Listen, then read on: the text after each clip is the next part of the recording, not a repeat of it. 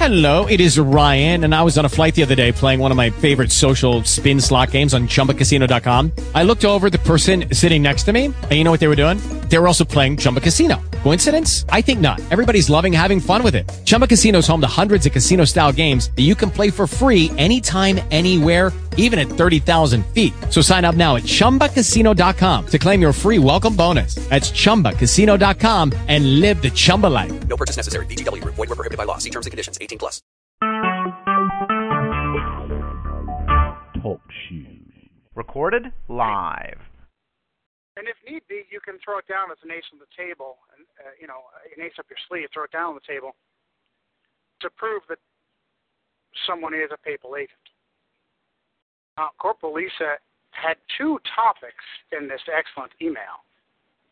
The second topic is going to lead to a an expose by Johnny. And Flying Monkey Squad Corporal Lisa will get a mention there too because she put me onto this. When I first came to Christ, I had deference and respect for the people whose apparent ministries were to keep straight Christian doctrine, to expose supposed false teachers, people like John Ankerberg and Hank Hanegraaff. And I have now seen that both are papal agents. Ankerberg, real big on Jesuit doctrines, dispensationalism, pre tribulation rapture, so on and so forth. Definitely a papal agent. But Hanegraaff and his Christian Research Institute that he took over from Walter Martin. Wow. Straight out attacks Dave Hunt and Dave's excellent book, A Woman Rides the Beast, and also attacks Jack Chick Publications. Corporal Lisa sent me a link to a program from February 15th, 2013, a, a radio program that old Hank did, and it is sickening. And we will go right back to the phone lines. Talk next to Tom. He's listening in Seattle, Washington on KCMM. Hi, Tom. Oh, cool. Yeah, I was wondering. I have this book called The Woman Rides of the Beast, and it's Dave Hunt's book on the Book of Revelation, talking about the end times when the Catholic religion is on the earth. What do you think about that book? Well, it is just a, a horrible book. I can't imagine a worse book being read by someone that names the sacred name of Jesus Christ. It is an ad hominem attack against the Roman Catholic Church. And whatever else you might want to say about the Roman Catholic Church, you need to say what you say correctly and truthfully. There's no place in the Christian world for ad hominem attacks that are false. And unfortunately, in an age in which internet lies travel halfway around the world before truth has had the chance to put its boots on, these kinds of attacks are all too prevalent. For example, he talks about the Roman Catholic Church being drunk on the blood of the saints and even blames the Roman Catholic Church for the Nazi Holocaust and says that Christian Rome slaughtered many more saints than pagan Rome did, which of course is definitively wrong from a historical perspective. Can't imagine anyone reading a worse book. What? Ad hominem. Ad, ad, ad hominem is a baseless personal attack. We're talking about an entity, not a person. When you give names, places, and dates, verifiable facts, that's not ad hominem. You know, I have my very well worn copy of this excellent book. Flip open to any my paper clips and highlights and so many fantastic uh, references uh, Salvation for Sale, page 185.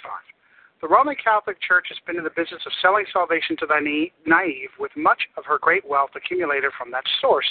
She does this in the name of Christ, who offers salvation as a free gift! Exclamation point. He told his disciples, Freely have you received, freely give. Matthew 10:8.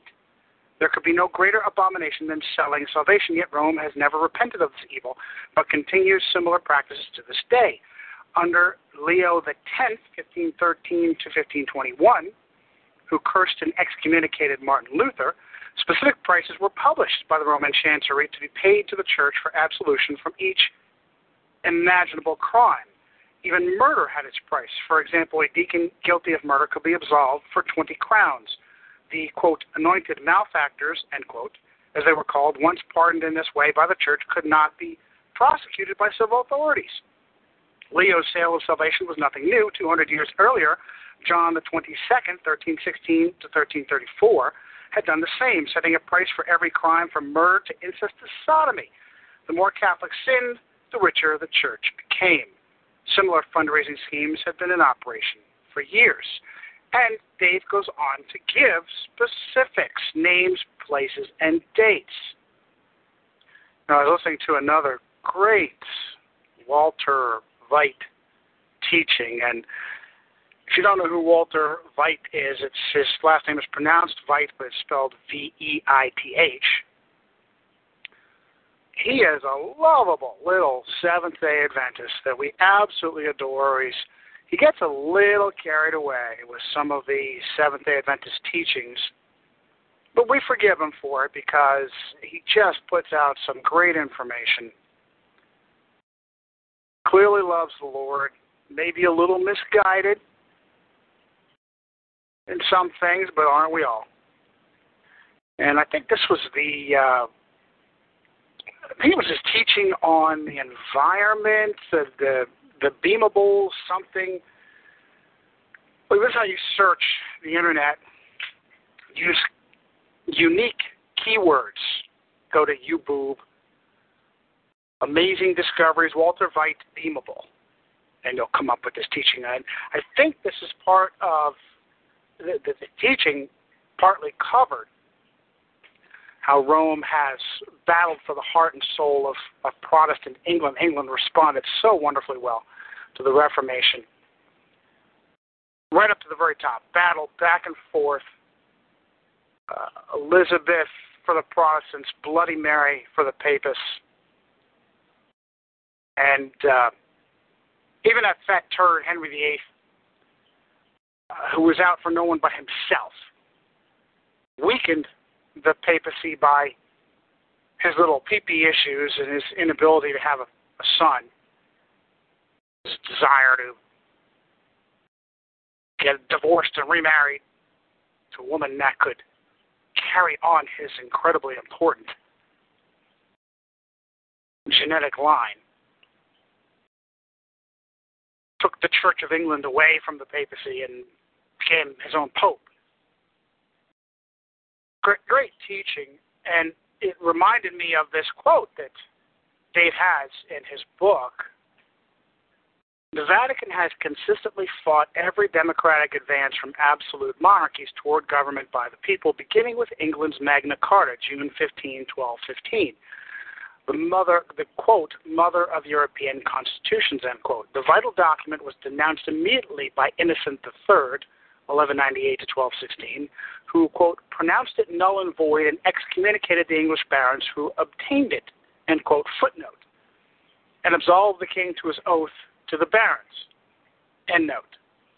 Encouraged by the Pope, King John brought in foreign mercenaries to fight the barons, bringing great destruction upon the country. Subsequent popes did all in their power to help John's successor, Henry III, overturn the Magna Carta, and improving the country, impoverishing the country with papal taxes. Salaries to numerous imported Italian priests were three times the crown's annual revenue. Clearly, this is an ad hominem attack, right, Hank?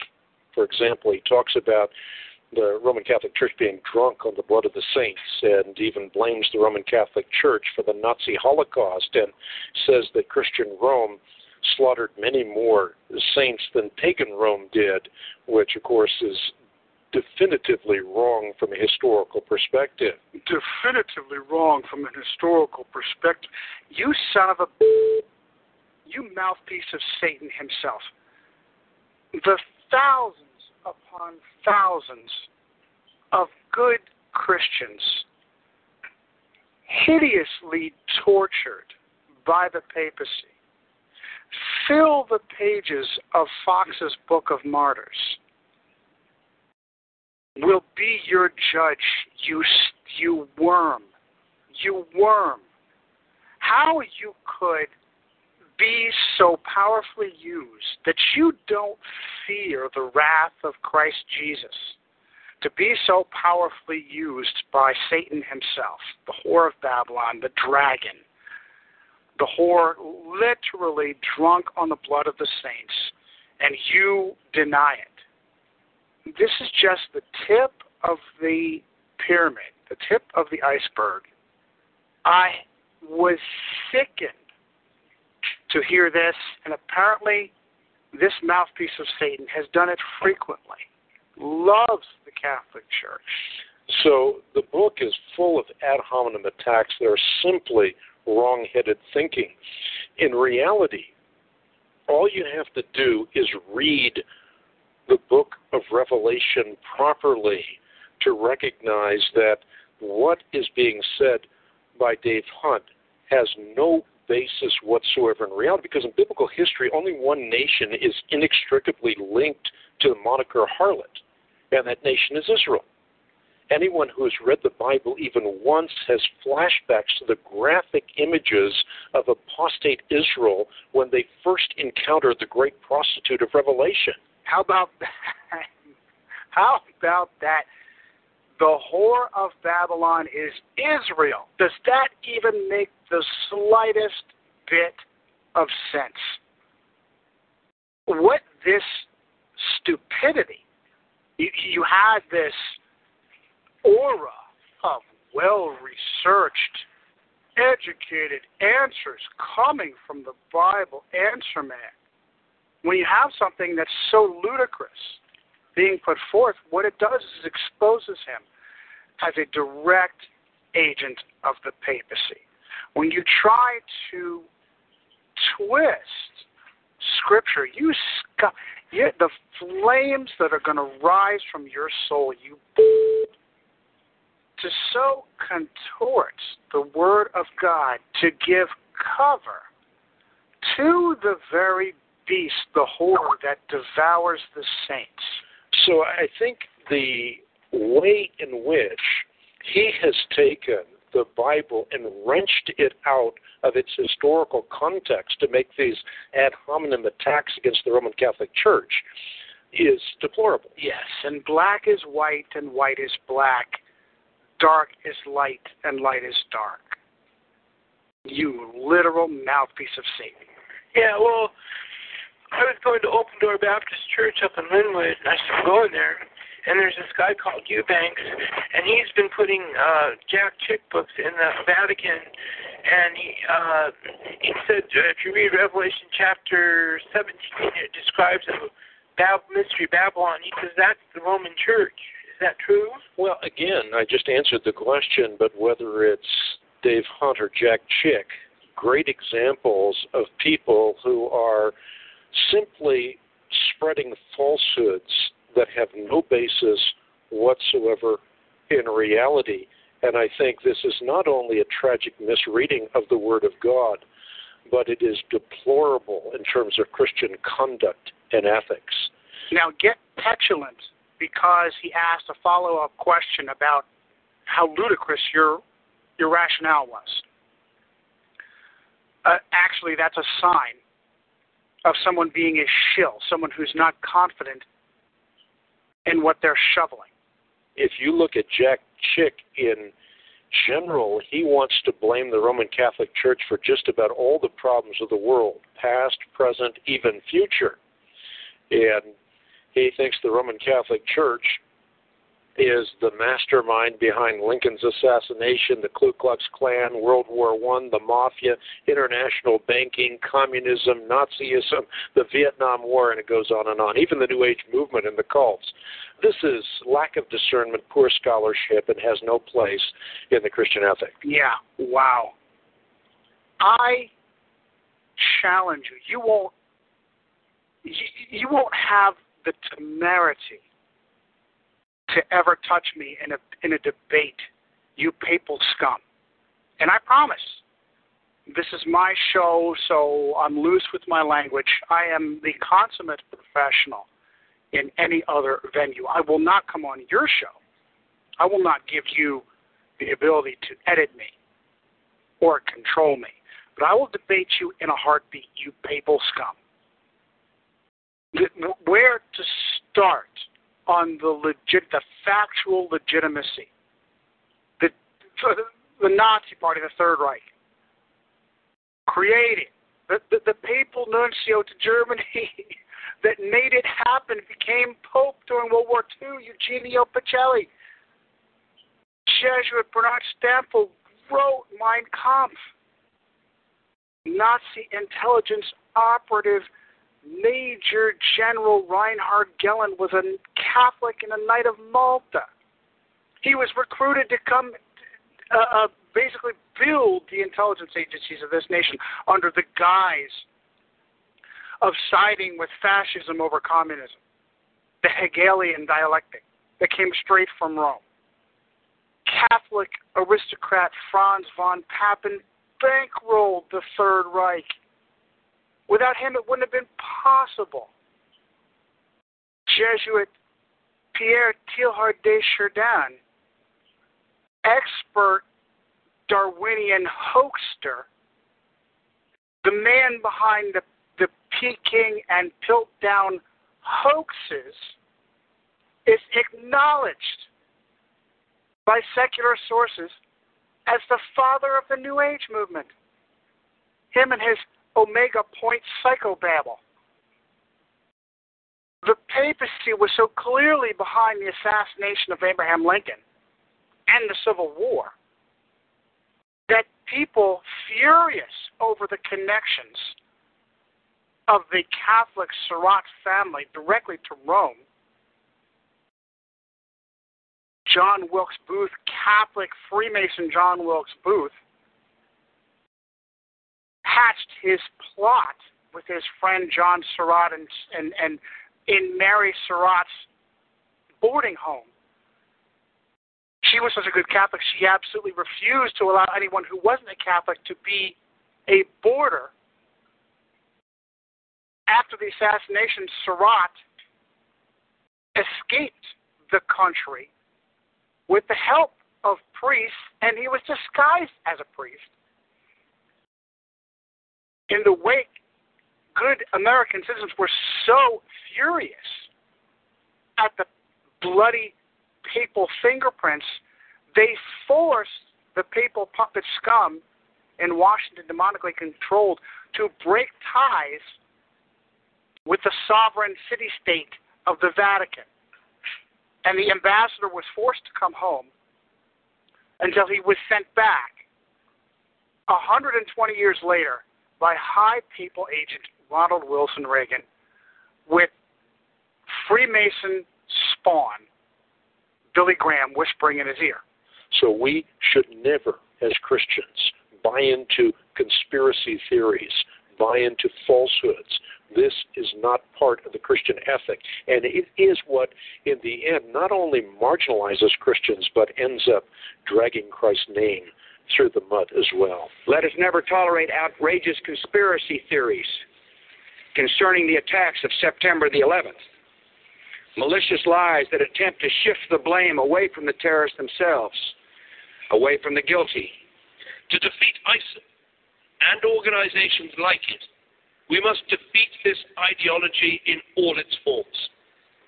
As evidence emerges about the backgrounds of those convicted of terrorist offenses, it is clear that many of them were initially influenced by preachers who claim not to encourage violence, but whose worldview can be used as a justification for it.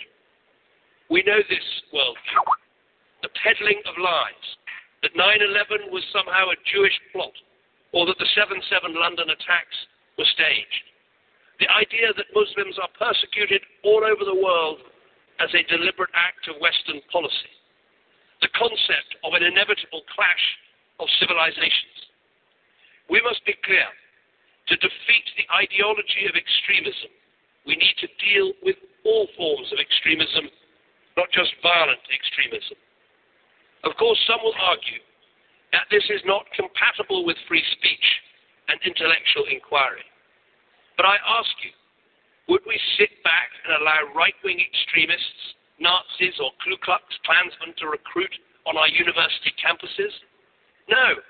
So we shouldn't stand by and just allow any form of non-violent extremism. Denn als unsere Partei gerade sieben Mann hoch war, sprach sie schon zwei Grundsätze aus. Erstens, sie wollte eine wahrhaftige Weltanschauungspartei sein. Und zweitens, sie wollte daher kompromisslos die einzige Macht und alleinige Macht in Deutschland. Yeah, so we know who doesn't want to tolerate conspiracy theories. I'll play one more clip from you. From the show, back in 2013, even their commercials are filled with papist pap. I'll play the clip and then I'll explain it to you. Director Peter Jackson is making not one, but three films based on The Hobbit, J.R.R. Tolkien's classic prequel to The Lord of the Rings. If, as Tolkien's son Christopher accuses Jackson is commercializing the story, that would reek with irony, because The Hobbit is above all a story about greed and the overcoming of greed. The current issue of the Christian Research Journal reveals the Christian epic at the heart of The Hobbit. Start your subscription today when you call 888-7000-CRI or go online to equip.org. Don't change the station. The Bible Answer Man broadcast will be right back. That's your big warning to Christians that Peter Jackson is not staying true to the Lord of the Rings warning against greed? Are you kidding me? Yeah, you know, honestly, the whole issue, the stories, they're, they're good stories. They're entertaining. I, I, I read them. I didn't read a lot of, uh, of um, fantasy type books as a kid, but I did read the Lord of the Rings trilogy. Absolutely, just uh, devoured it as a kid. Went back to it several times. But is, is it that exemplary as far as fantasies go? It has a somewhat of a Christian basis to it, but has Tolkien been given help?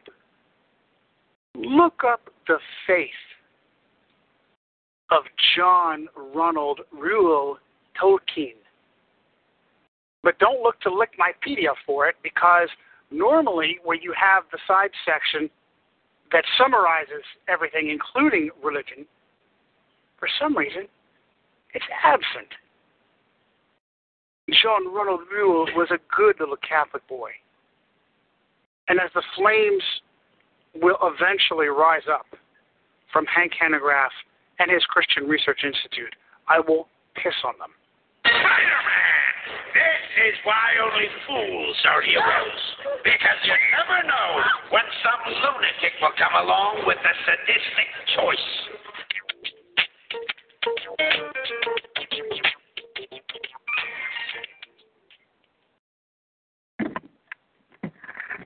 All right, that was Johnny. That was our friend, colleague, colleague in the Lord, Johnny's last show, and I thought that little segment right there was some excellent information, and it certainly exposed some of the giant hypocrisy that's going on in Christendom today, and how Rome is certainly taking over. Once again, this is Michael Adams, nothing but the truthful answer. You find it, and it is January the 3rd, 2016. And um, Andrew, thank you for joining me again, and thank you for the information. I would certainly love to hear from uh, uh, folks who knew. I know you know some folks from, from uh, related to Alberto Rivera, the wife or whatever. And I sure would like to hear his side of things. So if you ever get a chance to connect me or give me an, a, an email or something like that, please do that. So I think that would be a very important interview, especially at this time. By the way, the, the uh, video that uh, Johnny was talking early in the very beginning from Walter Veith is called the Beam, Beamable Sustainable Princes, the rekindling of the Reformation. And you could find that just looking up, once again, like I said, Beamable Sustainable Princes.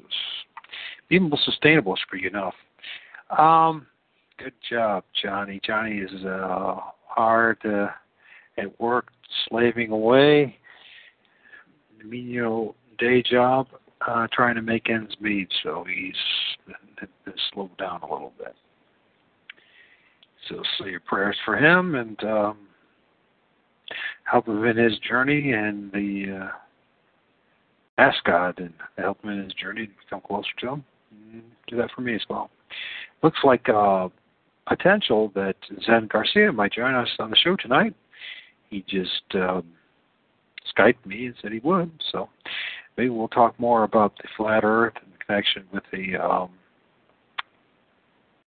the old lunar Sabbath. By the way, today would be lunar Sabbath, so for what it's worth.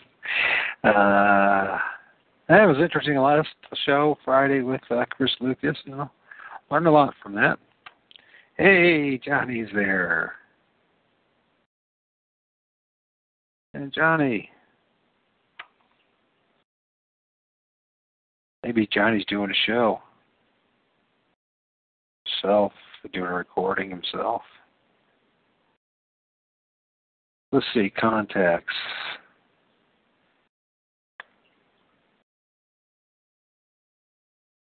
Yeah.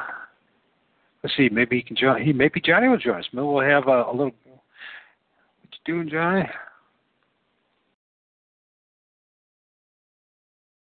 What are you doing, Johnny?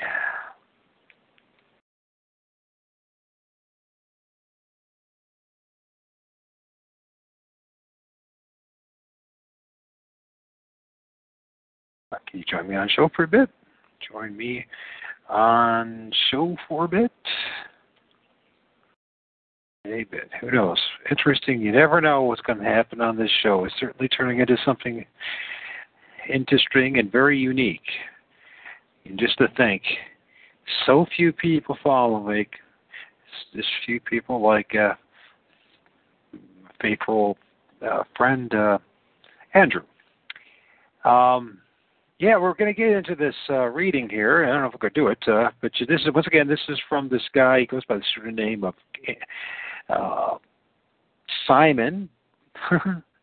now, a lot of people don't want to would would not want to touch this this man's work, and especially because he's not he's not one of us.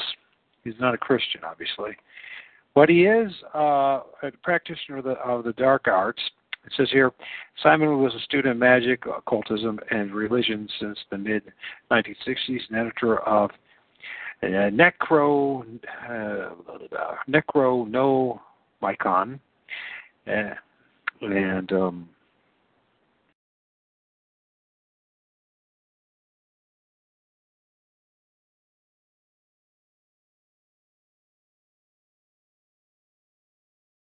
Okay. okay. Just played part of your your last show.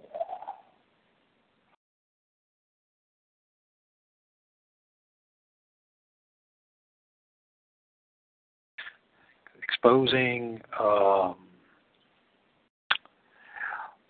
false, false teachers.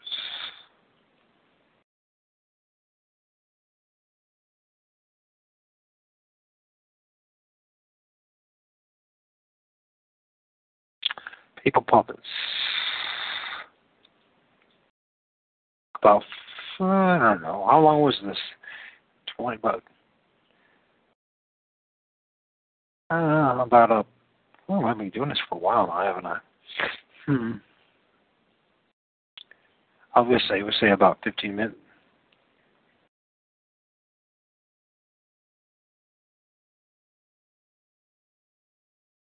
Segments.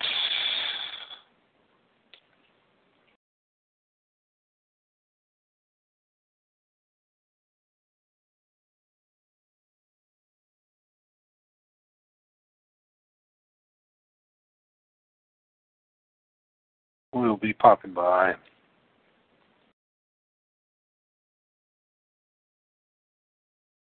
How do you spell popping? Popping by in about half an hour. Half an hour. Sorry about this. Uh, and anybody else? Uh,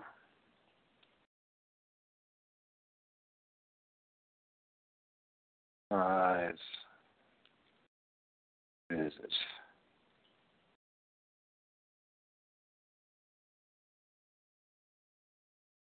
Surprise visits.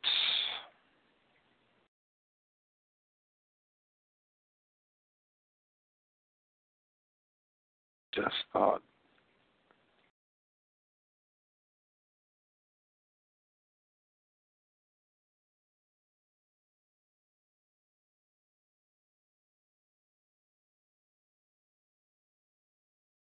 If you could join us, if you could join could join us.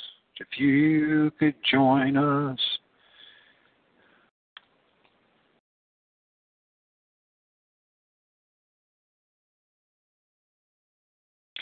Join us. Anyways, uh, yeah, well, it sounds like he says here uh, he doesn't uh, like I don't use, I use Skype for timely correspondence. I'm only on for scheduled interviews. All right.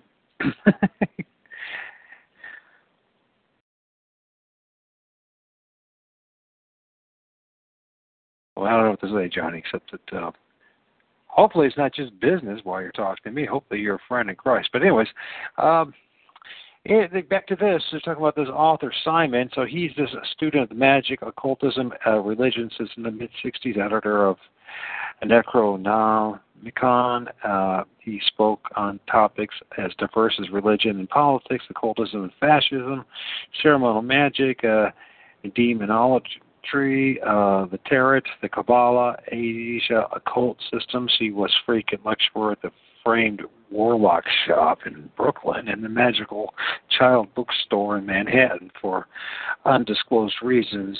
His whereabouts have been unknown since 1984. Anyways, we've been reading about this book. It's called Papal Magic and Occult Practices in the Catholic Church. And I think this is a very important topic that doesn't get addressed very much, and the fact that um, it has been, you know, the, the biggest proponent, uh, supporters and promoters of this stuff, magic, turns out to be um, Rome.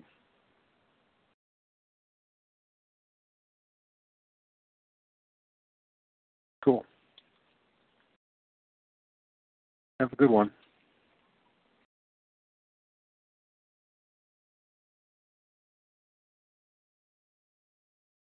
Hey, my brother in Christ.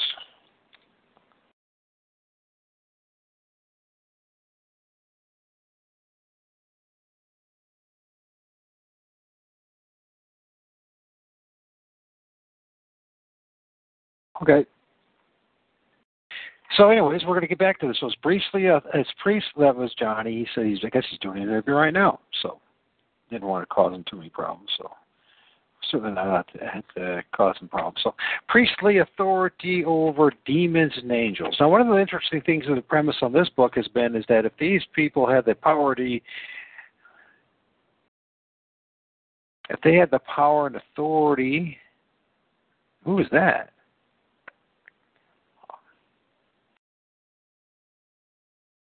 Restart BRB. Restart BRB. What's the what is I forgot what BRB is. Hmm. I forgot what BR. What does BRB stand for? BRB. meaning. Oh, goodness. Meaning.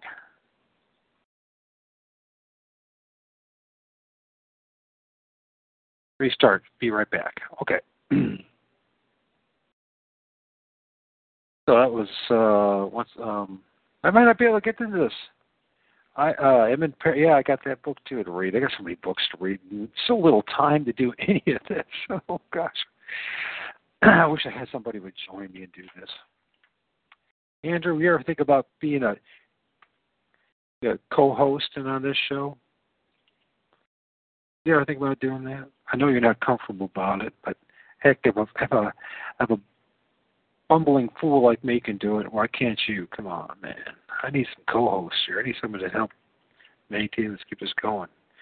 But anyway, sorry for the sorry for the pressure there, man. I understand you you're busy, but anyways, priestly authority over the demons and angels. One edition of the Grimoires of Pope Honorius, published in uh, 1670, a few years before La Voisin scandal broke, begins with a citation from the Gospels, which is the whole basis of the church supremacy. In the in this reference, Jesus is speaking with Peter, who will become the first pope. Quote, I will give you the keys of the kingdom of heaven. Whatever you seal on earth shall be sealed in heaven. Whatever you loose on earth shall be bound, unbound in heaven. Matthew 16, 15, 19. This is more proactive from a as above, so below. And this is where the, of course, the New Agers start to they try to take advantage of this. And this is also what um, the uh, biblical historical prophetic antichrist, the papacy, has done too. They're trying to take advantage of this. The false prophet, if you will, the well, the bishopric of Rome. They claimed this authority. Uh, so it was an axiom for the emerald tablet of the emerald tab table of Hermes. So this is where we get this as above, so below. And I know as a New Ager, and being involved with all that stuff when I was in AA, uh, of course, it's been six years since then. Uh, this is what we would always chant and say, and always over and over again. So, as above, so below. Now, it wasn't most some of this kind of weird thing where people were all dressed up in garbs and and robes.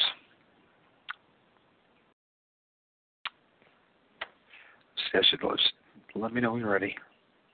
Let me know when you're ready. When you're ready. He might be saying he's ready now, but I can't. Um, yeah. So, but that was just one of those kind of kind of those principles that the New Agers use, and um, and a lot of other people too. So uh, it's something that very much became, uh, I guess, really part of the a meme and a, a part of a more of a social conscience in, as a, in general uh, the last decade with things like the book The Secret and all these other things. So, so this comes from the Emerald Table of Hermes, a favorite text of the Neo-Platonist uh, philosophers. In short, it gives not only mundane power to the church, but a level of supernatural power that is unheard of in any other denomination, the ability to cause change to occur in heaven as well as upon earth. So this is what's total heresy. the group that goes around telling everybody else is a heretic has a premise right here authority. It is the ultimate of, of heresies. of course, the ultimate heresy of all is that the, the Pope is God on earth, the vicar of Christ, but uh, then it goes downhill from there, folks. And I'm not picking on the average Roman Catholic. I'm not picking on the average anybody. I mean, it just comes from a lack. Of, it's just a lack of knowledge. It's due to ignorance. Why many people believe and follow things that, as we all do, and, and it's uh, many of us. It's not because we're bad people. We're just foolish people, uh, ignorant people, uh, because of circumstances. So uh, anyone, any priest, and clergyman taking these words literally would understand that he possessed a degree a supernatural ability unparalleled in human history. The temptation to test these powers would, for some men, become irresistible. A lowly priest may attempt to investigate this uh, potential at his own risk, but the Pope or an archbishop or bishop would consider themselves virtually immune from any spiritual fallout, owing that their high rank in the church and the fact that no one lower than a bishop in the hierarchy is able to perform all the sacraments, i.e., only a bishop and higher is a full priest. For only a bishop may ordain, may ordain another priest and share in the consecration of other bishops. As for the Pope, there is no higher spiritual authority on earth for the Catholic. For a Catholic, the Pope, the popes who have been accused of trafficking in occultism and magic uh, must have believed they were above the law. Jesus himself gave them the power to cause change to occur in heaven itself, therefore, giving them the ability to virtually absolve themselves from any sin that might attach to their incantations over the black book. And needless to say, this is great heresy, and think that this is great heresy. How did what just happened there? Okay. For some reason, there's a lot of activity on Skype. I never had a lot of activity on Skype, and all of a sudden, I got activity on Skype. And, and of course, I, I interacted a little bit, so I guess that's part of it. So, uh, will be part of it, I guess. But anyways, uh, this whole idea of being above a, basically God's law, and actually that you have some power to dictate what goes on in heaven, great blasphemy is all get out. These little men gods claim that they are actually God themselves, gods themselves. Pretending, I guess, to be the Elohim on earth, physically. Uh, what, what nonsense. As we noted earlier, Pope Sylvester II was one of the earliest of these uh, mystically inclined popes. Due to his studies among the Arab philosophers of Spain, he is considered one of the first introdu- introduce Arabic numerals to Europe. He was rumored to have built a mechanical head that would answer questions and put it to the Pope. This is an underlying myth among many of the occult philosophers of the Dark and Middle Ages and the ability to create talking heads. And now we see this a little bit why they so obsessed with skulls even for now, even to this time and their ability, their blasphemous teachings and ability to actually have heads talk to them. Now, maybe demonic spirits can manipulate that and make that happen. All right.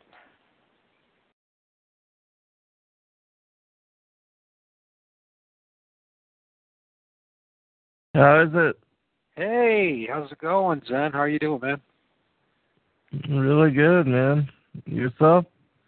I'm hanging in there. I had uh, my son for the weekend. He just finally left, and I'm just like, well, what am I going to do? Well, I'm going to go do a recording. So I've, been right doing, I've been doing a reading. I don't know if you heard of the book uh, Papal Magic and Occult Practices in the Catholic Church by Simon. Have you, were you, were you ever read any of that stuff back in the day? Mm, no. Um, I do read a lot, but I keep my focus mostly, like I said, um, on scripture and extra biblical, extra canonical texts. Yeah. I don't read a whole lot of like other people's material. No, this is more like a historical book about uh well what happened um you know in the dark ages and middle ages and as far as mm-hmm. the use of black magic and how uh, it was a heavy part of um well the hierarchy of the of you know the Catholic Church or uh, the Christianity in, in Western Europe. So it's really bizarre. Mm-hmm. Really reading it. So yeah, yeah. Because you know, I right read now, a lot of books on like ancient mysteries and Sumerian mythology. You know the the all the the Hindu stories of the prior times, like the Mahabharata and things like that. I like to read like the the mythologies and the oral traditions from all the cultures worldwide. Uh, that kind of stuff, the really ancient accounts. But I do read some historical. Definitely a lot of nonfiction. I don't read a lot of fiction at all. Matter of fact, I think probably zero percent fiction stuff. Well, you're a researcher, so no.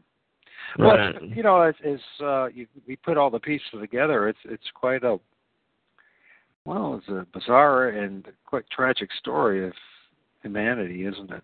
And uh, but in, but in the same token, it, it, we're in a very special time, as you brought up on your show numerous times, as things are start to become more revealed about, or truths, I should say, becoming revealed. You know, so. By the way, happy uh, Sabbath. Um, Oh yeah, absolutely. Well, it's um the I believe um the new moon will be yeah today is the fifth Sabbath of the month and the new moon will be tomorrow. Um, it, if I'm correct about you know when we looked at it last week because it was supposed to change this month and the seven percent crescent moon I believe is tomorrow, but I'll I'll actually pull up the calendar just to make sure. But yeah, happy fifth Sabbath. so uh, yeah, I mean, you know what I, I was. Do you have on access when you were with? Uh, if this is too much of an ask, uh, something to ask from from me, I understand. But uh, I think it was your last interview with Chris Tyerman. You found, I believe it was the Book of Enoch, or it was some, it was somewhere where you found that it was prophesied that the Sabbath would be lost and taken away. Oh yeah, the Book of Jubilees. The Book of Jubilees. Do you have that? Yeah, uh, you- chapter six. Would you be willing to share that on the show? Would you be willing to read that? Oh yeah, most, most certainly. Let me uh, let me pull it up. Is That's that because uh, I, I, fascinating. oh, it's so revealing when I listen to you do. it. I was like, oh my gosh, just like Chris, my jaw dropped too. It's like, you know what? It did happen, just like they said. exactly. Yeah. Right. I mean, how long? Yeah, I think think another really. Go ahead. I was going to ask you, how long do you think it's actually been lost? The truth about the Sabbath. Was it was it Nicene Creed, or do you think it was um, even before that? Um, well, since they changed over to the um, the Julian calendar, that was when they changed it from a lunar to a, solar calendar, and then when they made all the days of the week congruent back to back, um, and also the weeks and the months and the years, and there was no exclusion for you know Sabbath. That's when everything got distorted. And then after that, when they made Sabbath just once every um, seven days, you know, making it on Sunday, that's when it got all screwed up. For sure. So it's at least the, the nail in the coffin for most was, and the 325, 322, whatever it was at the time of that Nicene. Um, I'm pulling it up, so I'll tell you when I'm ready. When I Okay. Get it. It's truly fascinating um, passage. The the Book of Jubilees has a lot of information about the calendar system and uh, and how it would be thwarted and changed, and how the festivals, because of that, would also be lost as far as the timing. And then you know they also changed the beginning of the new year to being um, after the winter solstice. You know, the you know after the uh, Saturnalia festival, and then January marks the new year, whereas in the ancient Hebrew calendar system, it's um, it's the vernal equinox that begins spring and the new year. And also another interesting thing that this particular um, passage reveals is that the year is actually 364 days, um, and that the it, it is divided equally. Each season is divided equally into 90 days, which it takes the sun 30 days um, to pass through each of the gates of heaven, as marked out by um, Enoch in the book of Enoch and the courses of the heavenly luminaries. And then you have one special day, the four natural holy days, which are the equinoxes and the solstices. And so you have the sun going back and forth between the Tropic of Cancer and the Tropic of Capricorn as it moves through these six gates of heaven. It divides the year um, by these 91 day portions, uh, and each one of the seasons, when you add them all together, of course, you get 182 days for half a year, and that's how long it takes for the sun to go from the Tropic of Cancer to the Tropic of Capricorn, and then reverse course, and it takes the same amount of time to go in the other direction. And so that divides each one of the seasons into 91 days, and the so full that, that, solar year. You're- Hey, hey, so to that point you're talking about, uh, what are the what? Okay, it's a it's a hundred and for the fat, first half of the year, it's hundred and how many days? 182 days. Yeah, Each 100. season is divided into 91. So would the that point then be? Would it be uh, what would we call December the twenty first? Yeah, Does that- December the 21st begins winter. Right, so that would be like the shortest day of the year, right? So, and then it Right, the longest night. Cool. Okay. Just wanted, you know, for other people to think about and, and put it in perspective. So, actually, most people don't. I, I bet you most people don't even realize that December the twenty first is is the. I know that's part of the, the Gregorian calendar, but that that day is the shortest day of the year. I bet you. I mean, Right. I didn't even start thinking about it until recently myself. You know, thinking about Mhm. this lunar calendar. So there's no reason to even try to think much about it without it. So that reason. So Right.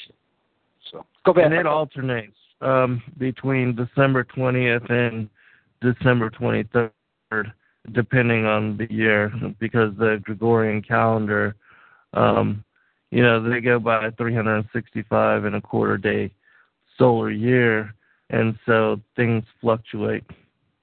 Now, do you have the link to that? Uh, are you reading that from the Book of Jubilees? Uh, is that online? Yeah, I've got the link. I'll give it to you right now. Cool, and I'll send it to the folks, the folks in the the chat room. So. And I put it. yeah, I'll put it's it. Really it interesting. I, w- I would recommend reading the entire book of Jubilees just because it's a truly fascinating text. Um, but specifically, you know, I have this particular passage in my um, my ninth book, the Flat Earth as Key to Decrypt the Book of Enoch, uh, because it is, you know, it totally predicts all the things that we were talking about as far as the calendar changes and how the feasts and the festivals would get lost because of that, and also, you know, changing Sabbath to Sunday.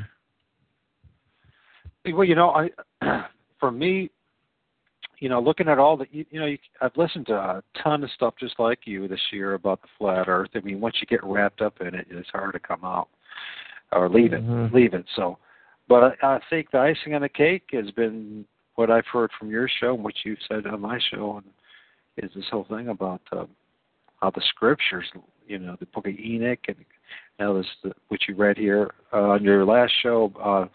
Uh, um, the Book of Jubilees and all that. It's like it's like icing on the cake. I mean, what are you going to say if you're a follower of, Jesus Christ and you believe in the text?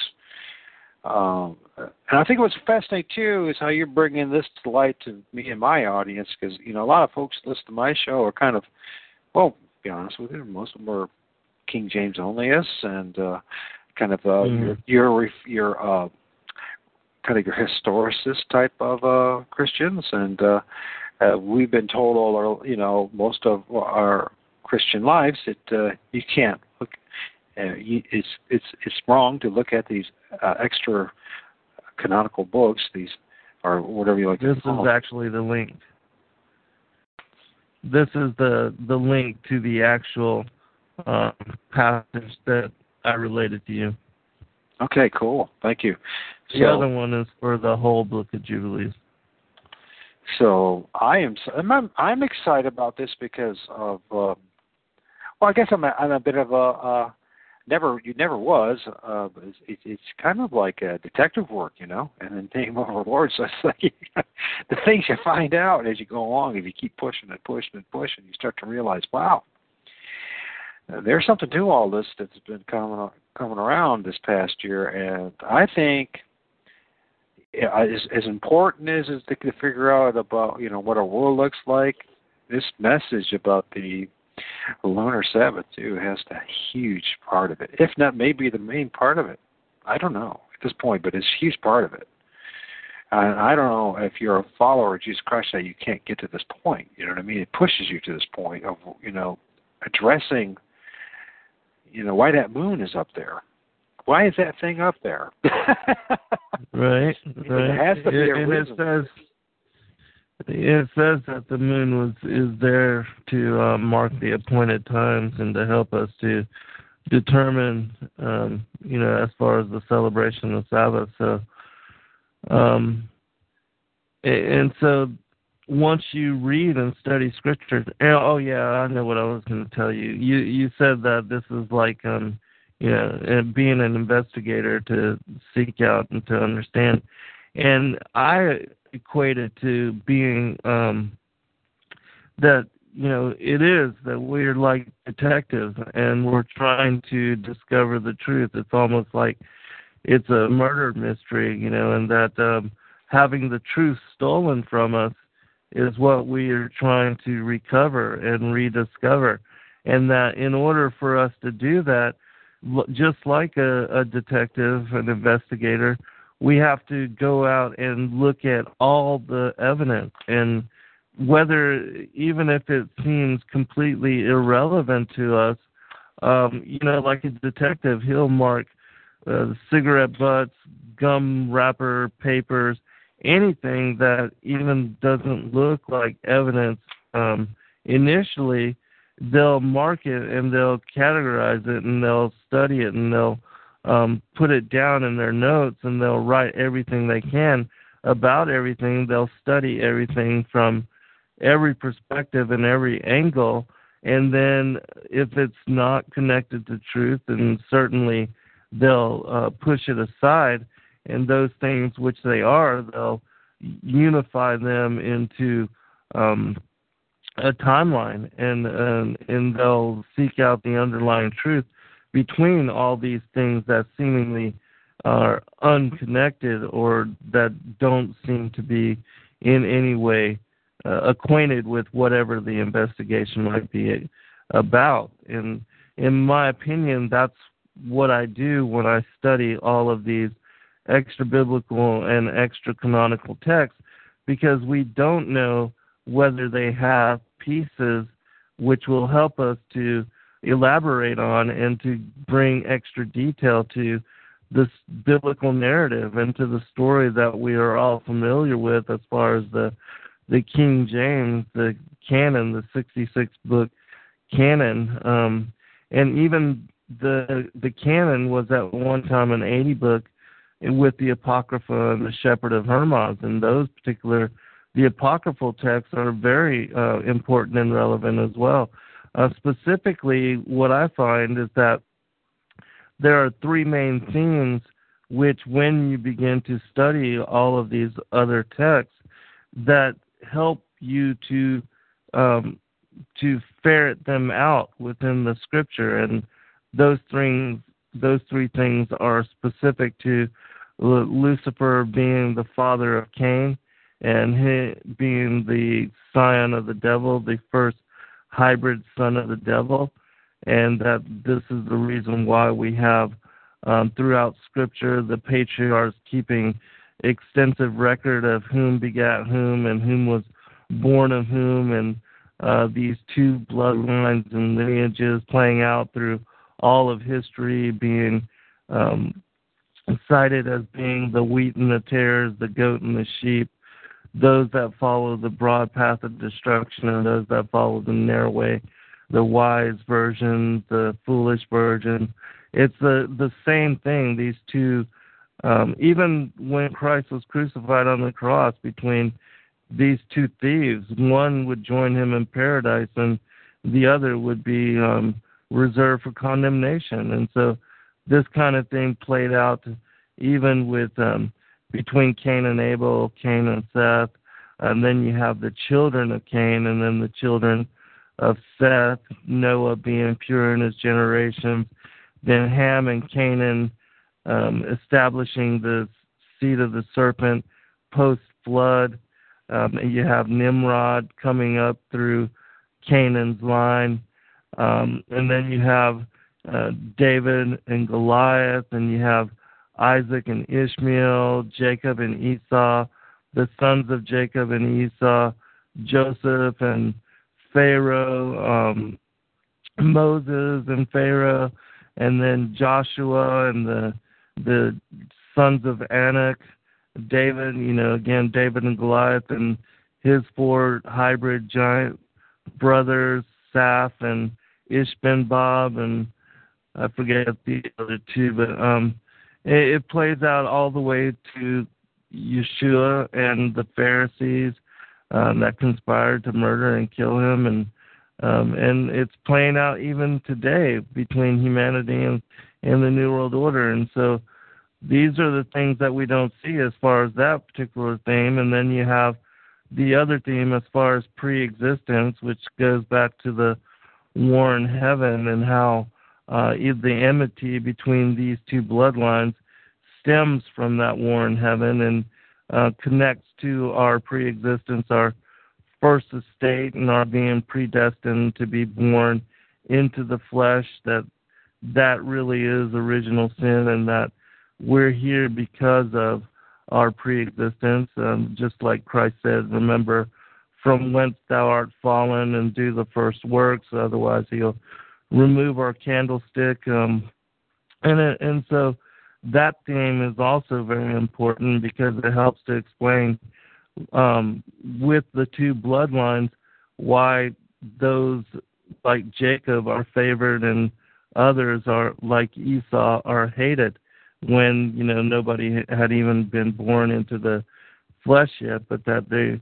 there are uh, those that are predisposed for certain inclinations, and that's why we are born into certain circumstances and situations, and uh, our election is determined um, in that manner. And then the whole other thing is this flat Earth um, and its connections to Sabbath and the ancient Hebrew calendar system, and also with um, the determination of the the Levitical feast days and how Christ fulfilled those and how he will fulfill the the fall feast with his return. And so that being said, I'll go ahead and read this particular passage oh, yeah, from chapter six.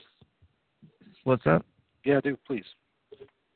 Okay, yeah. Um, chapter six uh, of the book of Jubilees, and I'll start with verse twelve. And this testimony is written concerning you that you should observe it continually, so that you should not eat of any day any blood of beasts or birds or cattle during all the days of the earth, and the man who eateth the blood of the beasts or the cattle or the birds during all the days of the earth, he and his seed shall be rooted out of the land. And do thou command the children of Israel to eat no blood, so that their names and their seed may be before the Lord our God continually.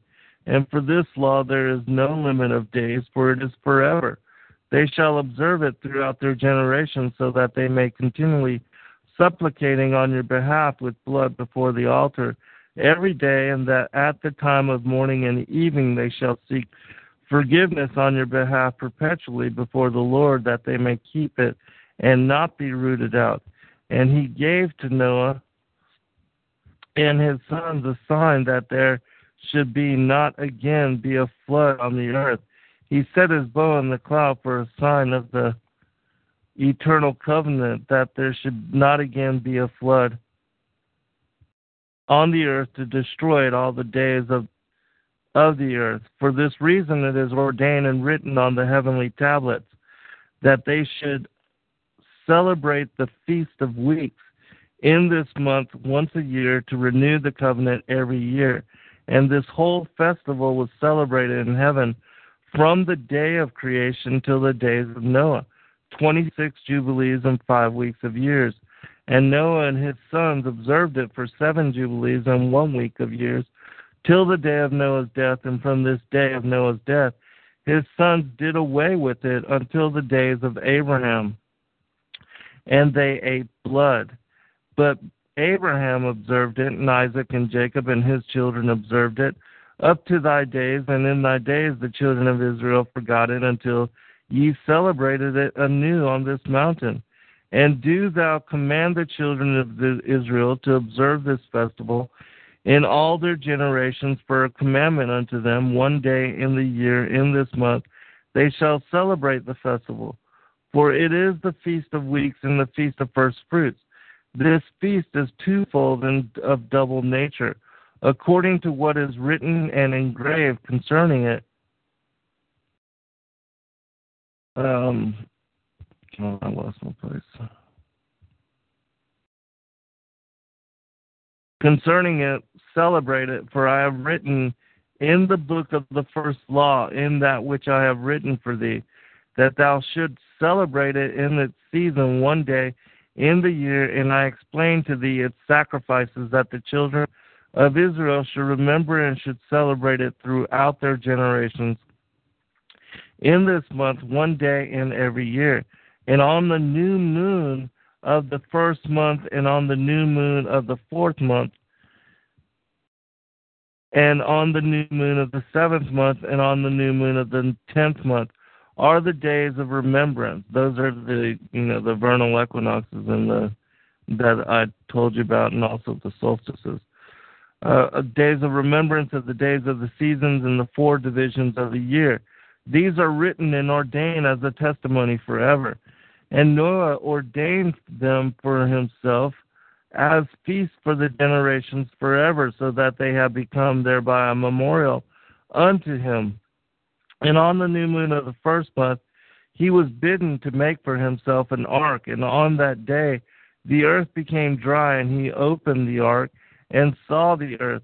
And on the new moon of the fourth month, the mouths of the depths of the abysses beneath were closed, and on the new moon of the seventh month, all the mouths of the abysses of the earth were opened, and on the waters began to descend into them.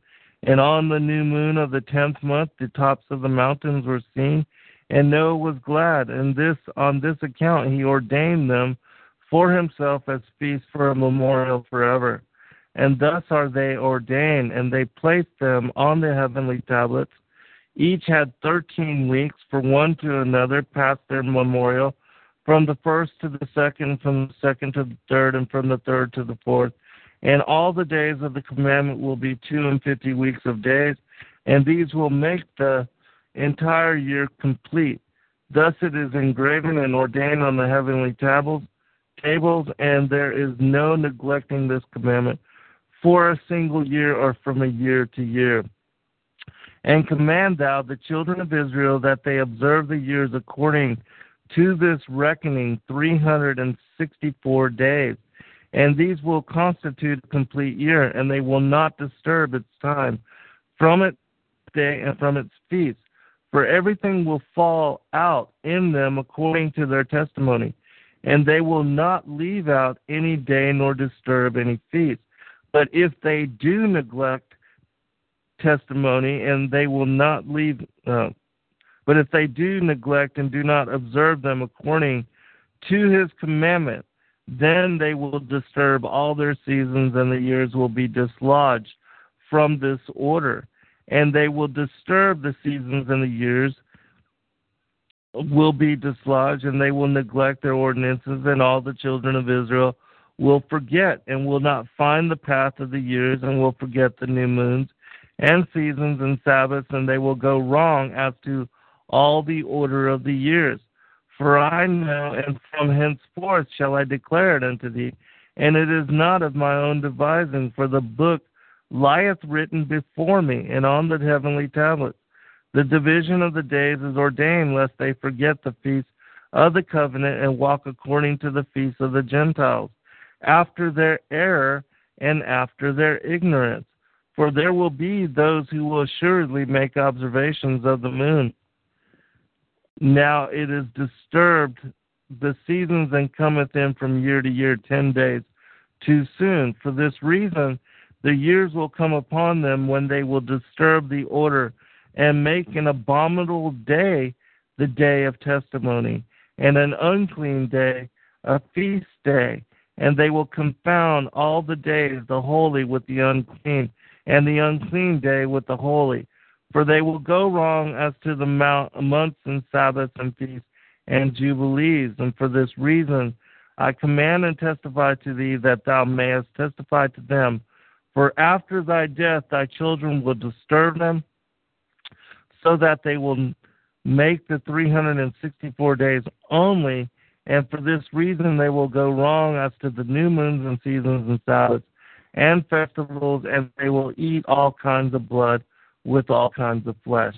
Um, the whole reason why Noah was given the covenant to uh, to not eat the flesh with blood within it was because prior to the flood of Noah's day, they weren't allowed to eat meat. They were told to to eat of all the seeds and all the plants. Um, but because the giants were cannibals and they began to eat flesh and to um, consume blood in that way, and then they also ritualized it to to their fallen angel fathers and the abomination of their rituals. And the, they established a re- whole religion around this kind of cannibalism and the drinking of blood. And it's um it's something that is even indoctrinated into the luciferian and satan um satanic um you know as far as the religion of the freemasons and how they worship their father, the devil. Uh, those kind of things are still indoctrinated into their uh, ritualistic practices. And that's why after the flood, the Most High made a covenant with Noah that he could eat flesh as long as it did not have the blood within it. And so, but, you, know, after Noah's death, as it says in this passage, his children um, they began to ritualize and to follow the um, the giants and the fallen angels and um, this kind of abominable um, behavior, which it also specifies this in Malachi. And while you're commenting, I'll pull pull it up because I think your listeners will be shocked by this particular passage as well. Well, the first thing I would just like to say this uh, from um, Herbert Spencer says here uh, the quote is quite famous. There is a principle which is a bar against all information, which is proof against all arguments, which cannot fall fail to keep a man in everlasting ignorance. That, that principle is contempt prior to investigation. Herbert Spencer. I think I just might have lost. Did I just lose you? I think I just lost him. I think I just lost.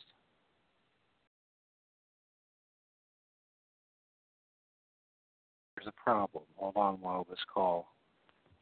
Oh, you're back. you fell off. The okay, yeah.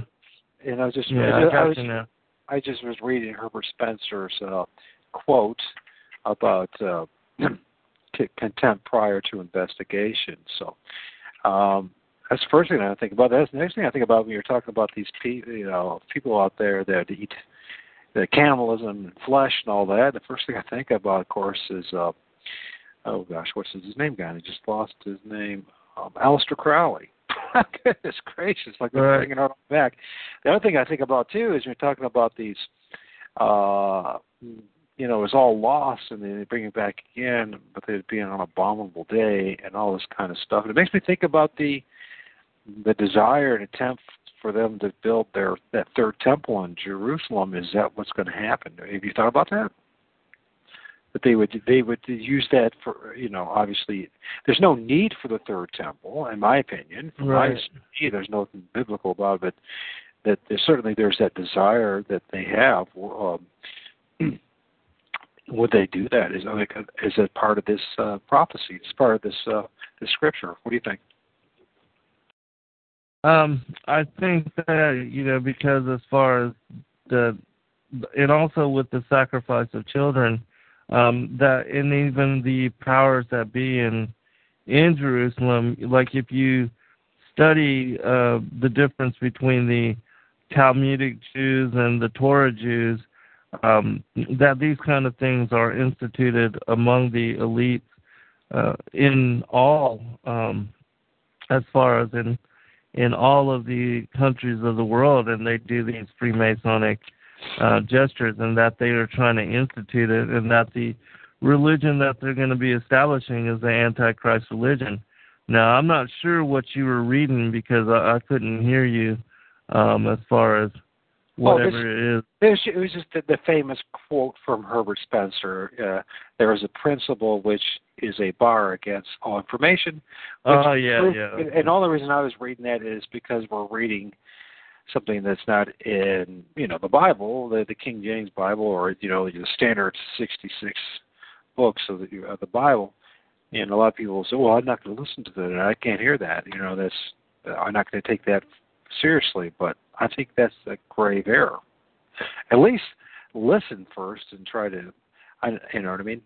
At least listen and see if there's anything that that's, and you know, based on studying some history and what the world's gone on in contemporary, uh, the news of the day, you should be able to apply this and say, you know what, uh, what I just what I just heard you read is it seems very true. it rings very true. so Well, it's absolutely prophetic. It, Yeah. it was fulfilled. And the book of Jubilees and Jasher and the book of Enoch, they are cited and referenced in the King James version of the Bible. And there are uh, dozens of texts which are mentioned which we don't even have access to. And so if people want to just limit themselves to the 66 book canon, I mean, you know, the during the early formation of the church, there were thousands, tens of thousands of texts which were available to the apostles and the early disciples and those that were followers of Christ, and how and why people would limit themselves to just a small, minuscule aspect of uh, the total truth that is out there is just beyond me. But you know, it is what it is. Well, Um, a I'm going to read just- this passage. Okay, go ahead. I was I was just going to make a This comment. This is from. Yeah, you'll you'll want to comment after this, I'm sure. Okay.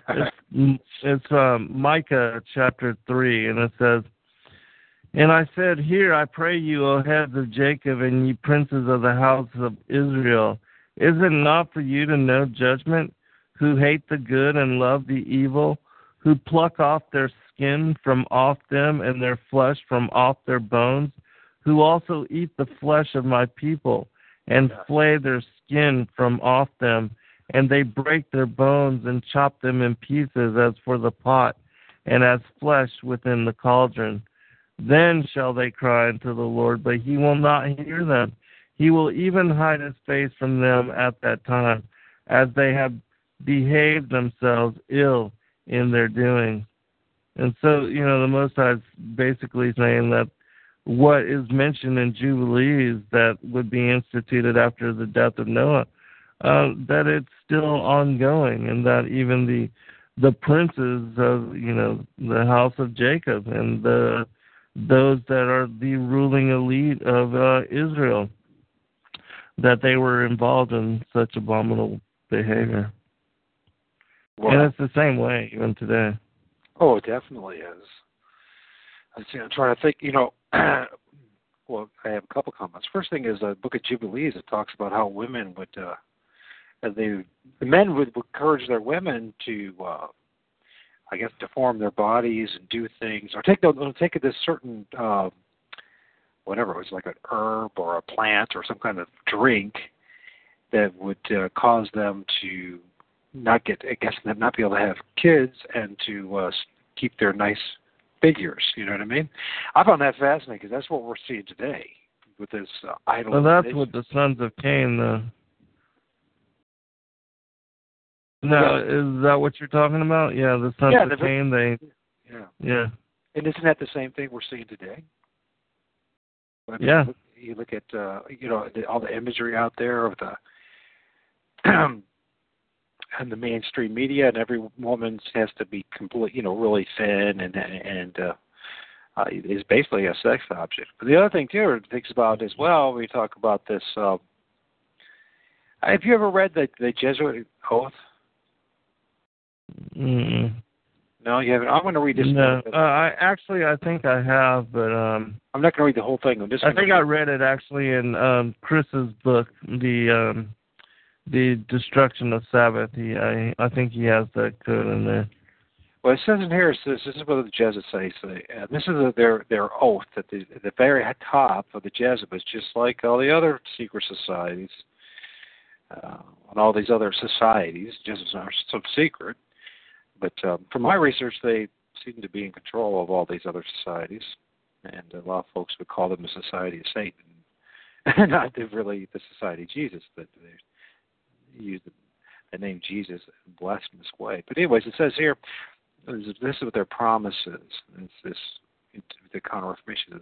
I further promise and declare that I will, when opportunity presents, make and wage relentless war, secretly or openly, against all heretics, Protestants and liberals, as I am directed to do, to extirpate and exterminate them from the face of the whole earth, and that I will spare neither age, sex, or condition, and that I will hang, waste, boil, flay, strangle, and bury alive these infamous heretics and rip open the stomachs and wombs of, of their women and crush their infants' heads against the walls in order to annihilate forever their execrable race. That when the same cannot be done openly, I will secretly use the poison cup, the strangling cord, the steel, the poniard, and the laden bullet. And regardless of honor, rank, dignity, and authority of the person or persons, whatever may be their condition in life, their public or private, either public or private, as I at any time may be directed to do by any agent of the Pope, the Superior, or the Brotherhood of the Holy Faith, the Society of Jesus. And when I think about that, when I hear what you're reading, I I, I see just a repeating of what was then being re, uh, brought back in in its entirety. And, I, and um, there's so many of these groups out there that want to be part of it. And you look at this whole thing, what's going on in the state of Israel, and uh, the role of the Jesuits in particular, and in creating it. And you know, the Jesuit, you know, Rome finds the Jews heretics. And what does it say there? He wants says there, in order to annihilate forever their execrable race. I really think, Right. I really think, uh, Zen, that the part of their plan, at least Rome's plan, I don't know if God's going to allow, it, but part of Satan and Rome's, Rome's plan, and I'm not talking about the hierarchy. I'm talking about the the men who have infiltrated and taken taken advantage of it for many uh, centuries now. Has uh, they have a plan, and I think part of it is you know as they send all these uh, many, uh, especially your Talmudic Jews, not your Talmudic, but your uh, your Torah Jews who are actually against the state of Israel and what's going on, and this whole thing about having a third temple. I think they're going to try to do all this with the intent, as Albert Pike says, in Third World War. What is it? You know, he talks about the state of Israel back in 1871, and what was that all about? It was about to get rid of this uh, their execrable race, to annihilate it, and uh, you connect all the dots here. Um, they've taken away the Sabbath. They have this endless war with the Jews and with the, the, the true believers of Christ. And uh, you know, I, I you know at this point, from my studies, it seems like the only answer we have is go back to the Lord, go back to our, our Heavenly Father and His laws.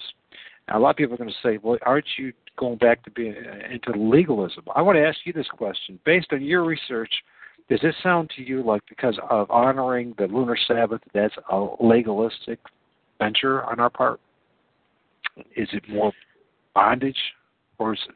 What do you think? Because going to hear. Uh, say that again. This whole what thing about the lunar Sabbath? well about keeping keeping the Sabbath properly on the lunar uh, calendar, and you know people are going to say uh, you probably heard it already um, that you know it's it's legalism um, that you're offering us more bondage. What did Christ do for us? Um, and what is what's been your take on all this, especially that the negative responses about this? I'm sure you've heard them. Well, the the following the lunar Sabbath and uh, the calendar and determining when Sabbath is has everything to do with honoring the Ten Commandments, and uh, even Yeshua told us to to follow the commandments, um, and that he and the apostles adhered to them and celebrated them, and also the Levitical feast days, and that's what we are to do um, as disciples and followers of the Most High, and uh, it's about honoring the Father, not not about bondage. Bondage is being born into this matrix and to this prison planet system and um, being in a fallen state of being, and that it, you know, we are undergoing this trial and living through these tribulations in order to prove our allegiance so that we can escape the bondage and that salvation is true freedom. And so um, and that's why we're to honor the sabbath and to understand the feast days and um, their importance because you know, as I said about Yeshua fulfilling them when he first came into flesh and incarnated into the flesh, and how he will fulfill them when he returns. It's all about honoring the Father and the Son in in, in love and respect and um, and thankfulness and gratitude and the the true bondage is being tricked by the the the idolatry which Christians, mainstream Christians, and um, most of the world are involved in, in celebrating things like Easter and Christmas, and not even knowing when the Sabbath occurs. Um, also, I was looking at the lunar calendar, and it's the the the new moon will actually be on the 11th of this month, and it'll be on a Monday, and that the lunar um, lunar conjunction will be on the 9th, and so the fifth Sabbath is on um, will be on the the 9th of this month. So that what day would that be this week? Would that be sun, another Sunday evening? Or is that no? No, that has to be. No, actually, the the ninth is a Saturday, okay. and then you have the one day of um in between, because this month we have the 29 days and then the 30th day, and then you then the new moon, and then next month you'll have the um, beginning with the 11th you have the new moon, the seven percent moon, then you have the four seven day sabbatical weeks, and then the fifth Sabbath and the crescent moon, the new moon will be back to back because it alternates on God's calendar between 29 and 30 days. One month is 29 days, the next month is 30 days. Because the synodic month, the uh, the lunar phases, uh, they equate to 29.53 days um, average. And so, if God's calendar, the ancient Hebrew calendar system, alternates between these 39, 29 days and 30 days, there's no month which has more than 30 days because of this average. And so, on the 11th you have the new moon. Then you have the six working days, and then uh, the following Monday will be the um, the first quarter moon, which falls in line with the the second Sabbath, and then the full moon on the 25th, which will be the third Sabbath, and then you go to the next month, which let me pull that up. Interesting. And on the on the first, you'll have the uh, the third quarter, which will be the fourth Sabbath, and then lunar conjunction will be on the eighth, and then the following day, the ninth, uh, the tenth actually is when the seven percent moon. So that's interesting. Um, but that will be when when the um oh but yeah that's right okay and so yeah it'll be on the 10th next month and then so sabbath will be on wednesday next month Interesting. So going back to the ninth and the eleventh, how are we supposed to keep the ninth and eleventh? well uh, as i said the you know as far as sabbath the most high tells us to not work on those days and it's my opinion that he doesn't want us to work in order for us to to focus on him and to focus on celebrating and honoring our relationship with him. And, that in my opinion the best way we can do that is by the study of scripture. Uh, or you know for people if you can congregate with others that are of like mind that come together to honor and also celebrate the most high or even enjoying meal with family and friend and giving grace and gratitude um and thanksgiving prior to the meal and then celebrating in in that way but if you can't you know whatever it is that you can do to focus on the most high god um but that we're not to work in order to focus on him and to honor him and celebrate him That's good. So, uh, well, you probably well, you don't really know me, but uh, that much that well. But uh, a year ago, about this time, I was doing shows about how the we don't need the Sabbath anymore. I was used to be a. I tried the Sabbath uh, on a Saturday and failed miserably, so I totally rejected it. And along with a lot of these other folks who like were ex Seventh Day Adventists and all that, and said, "Well, we don't need the Sabbath anymore; it's all been done away with." So I've done that show, and now I'm like a rubber band and going bang, bang, you know what I mean, like our ping pong ball. But I'm coming to realize that what you're saying has to be true. So it ha- I mean, God didn't uh, give us the Sabbath and the moon and all those things for for no reason. And so, right um, you know, for you, and so I'm going to ask you some questions, only for you know the, my sake and also the sake of listeners. Um, so you know, you and I, we are in different type type of situation than most people because you know of our circumstances. We're you know we can't hold like a traditional job, nine to five, and a lot of people have to work on this day and that day. Um, you have you have basically flexibility as self-employed, I guess, because of your.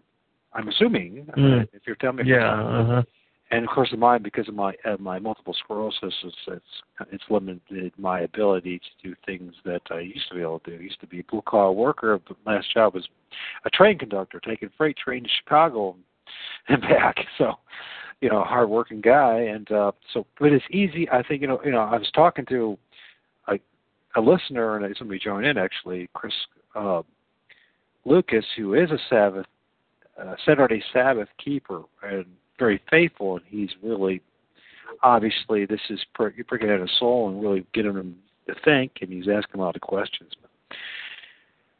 So, yeah, I mean, it's I have a lot of sympathy for people who are in their situation, and I have no idea what to say except that I'm going to try to do this, folks. I'm going to try to do it because I feel it's the right thing to do. And I know I'm contra- contradicting things I said in the past, but as I've always said in the show, if you're going to follow my journey, uh, you're going to find me putting my foot in my mouth quite a bit as I try to find the truth. you know, so yeah uh, so so Saturday, uh, you know, for us, I guess for you, not working would be uh, not working on your books and that kind of thing. It would be just focusing on God. Now, for a guy like me, what we should just I should do? I mean, I know this is kind of maybe a loaded question, but you had a little experience in this, a little bit more time thinking about this. What should I do? Uh, well, if you um, maybe spend the day um, outside, connected to the creation, if it's a sunny and a warm day, or even like a if you are in northern latitudes, um, uh, start a, a fire, you know, and sit beside the fire and um, read scripture, read the Torah, study the the gospel. Um, spend some hours doing that, and then if you have family and loved ones and friends, or or if your son, you know, is comes to visit or whatever, uh, celebrate meal and give grace, um, offer prayer and gratitude uh, to the Most High for you know for the abundance that He's provided and given to all of us, and and that would be a good way to to honor um, God and to uh, to pass the Sabbath, in my opinion. Yeah, another thing I'm going to try to do. That's some good advice. Thank you. I'm also going to try to do is to turn off the. Uh, the if if there if I'm going to do anything on the internet, it will be you know something related to uh, what we're talking about, you know, something to do with scripture or his word or whatever. But as far as like, I'm going to try my best those days to just leave the, uh, you know, the email alone, leave the Facebook alone. I'm gonna, you know what I mean? I'm I'm going right. to leave I leave the world alone. So if there's some kind of uh, so like tomorrow or today, I should say, uh, uh, I'm going to try to, although I'm doing, fa- I actually just realized now that after the show, after doing this reading, I probably do a, a miserable job of it. I'm going to try to uh, still walk away from the world, which I spend so much time in, especially the, right, the, the right. woes, the woes of this world. So I guess that's the best way I can do it. But I feel for Yeah. other people, other people who are like, uh, you know, these guys that have the families and have to work and all that. I mean, I, I wish I had a good uh, some uh, something good to share with them. I mean, I don't know what to say. You know what I mean? It's like because you know this is these are the ones who are going to feel like what we're doing is we're causing legalism and burdens a burden on them when they already have enough. So I don't know. Well, I think that you know if if they're at work and if they're at a um, at a job where they have access to the computer or whatever, or if they allow them to um, listen to uh, music or you know to use headphones or whatever, maybe instead of listening to music, um, put the the Bible the the M, in MP3 form on on your little iPad and play it back and listen to the gospel because I do that as well. Or, or if you can't do that, maybe just driving on your way to work, um, have the Bible on CD, and you know, and listen to some passages. Whatever you can do, not in a burdensome way, um, because we, the Most High understands that things are uh, twisted and thwarted now, and that most people uh, haven't, you know, and aren't able to because of their regular work schedules, and that most jobs won't give them off for Sabbath in the middle of the week. Um, but just to do something that is different from your normal routine, your normal regular working week. And even if it's in the evening after your job, just to have some portion of your day to where you are focused on the kingdom and the Most High God, and in seeking relationship and working and honoring God in a way that helps you to come to truth and you know and again that study of scripture or uh, you know listening to the gospel in some way or or sitting down and reading Torah if you have chance and opportunity to do that. And and I know that a lot of people even going to work and getting off work then they have to cook dinner, feed the children, you know, bathe them, get them ready for uh, school the next day, and that most people have just very little time at all. Um, a lot of people don't pray at all, so maybe be even if that's your life and it's very hectic and you have no time really even to breathe, then maybe spend 10 minutes before you go to bed just praying. I mean, anything which would um, share focus and place emphasis on God, even if it's for a short duration or short time. Whatever you can spare, whatever, just to acknowledge to the Most High God that He is important and that you are seeking to do differently just so that you can honor the Sabbath, at least acknowledge it, even if you can't um, spend the whole day dedicated to it uh, because of just, you know, circumstances with children, family, and regular uh, commitments as far as the carnal aspects of the world. Whatever you can do, and and he would appreciate that, and your effort to acknowledge the Sabbath as holy is all that he is looking for. Oh, so that's awesome. That's good. Some good advice there. You know, I'm thinking about this because God created the moon for this. So you know, this kind of changes the. I don't know if it has for you, but for me, the the importance, the, what that moon really is. Have you? Um, and I know you got to be careful here. People are going to think you're, you know, you know, be moon worship, worshippers or something like that, but we're we're not. I just I look at that moon. You have to uh, you, with all this research and looking at that thing and the phases of it, and then we only ever see one side of it. And just to think about it, you know, it seems to be like a big giant print in the sky saying there's there is a creator, there is a God, and that's there to remind us not about outer space and about venturing out into new galaxies, but there's a God. What do you think?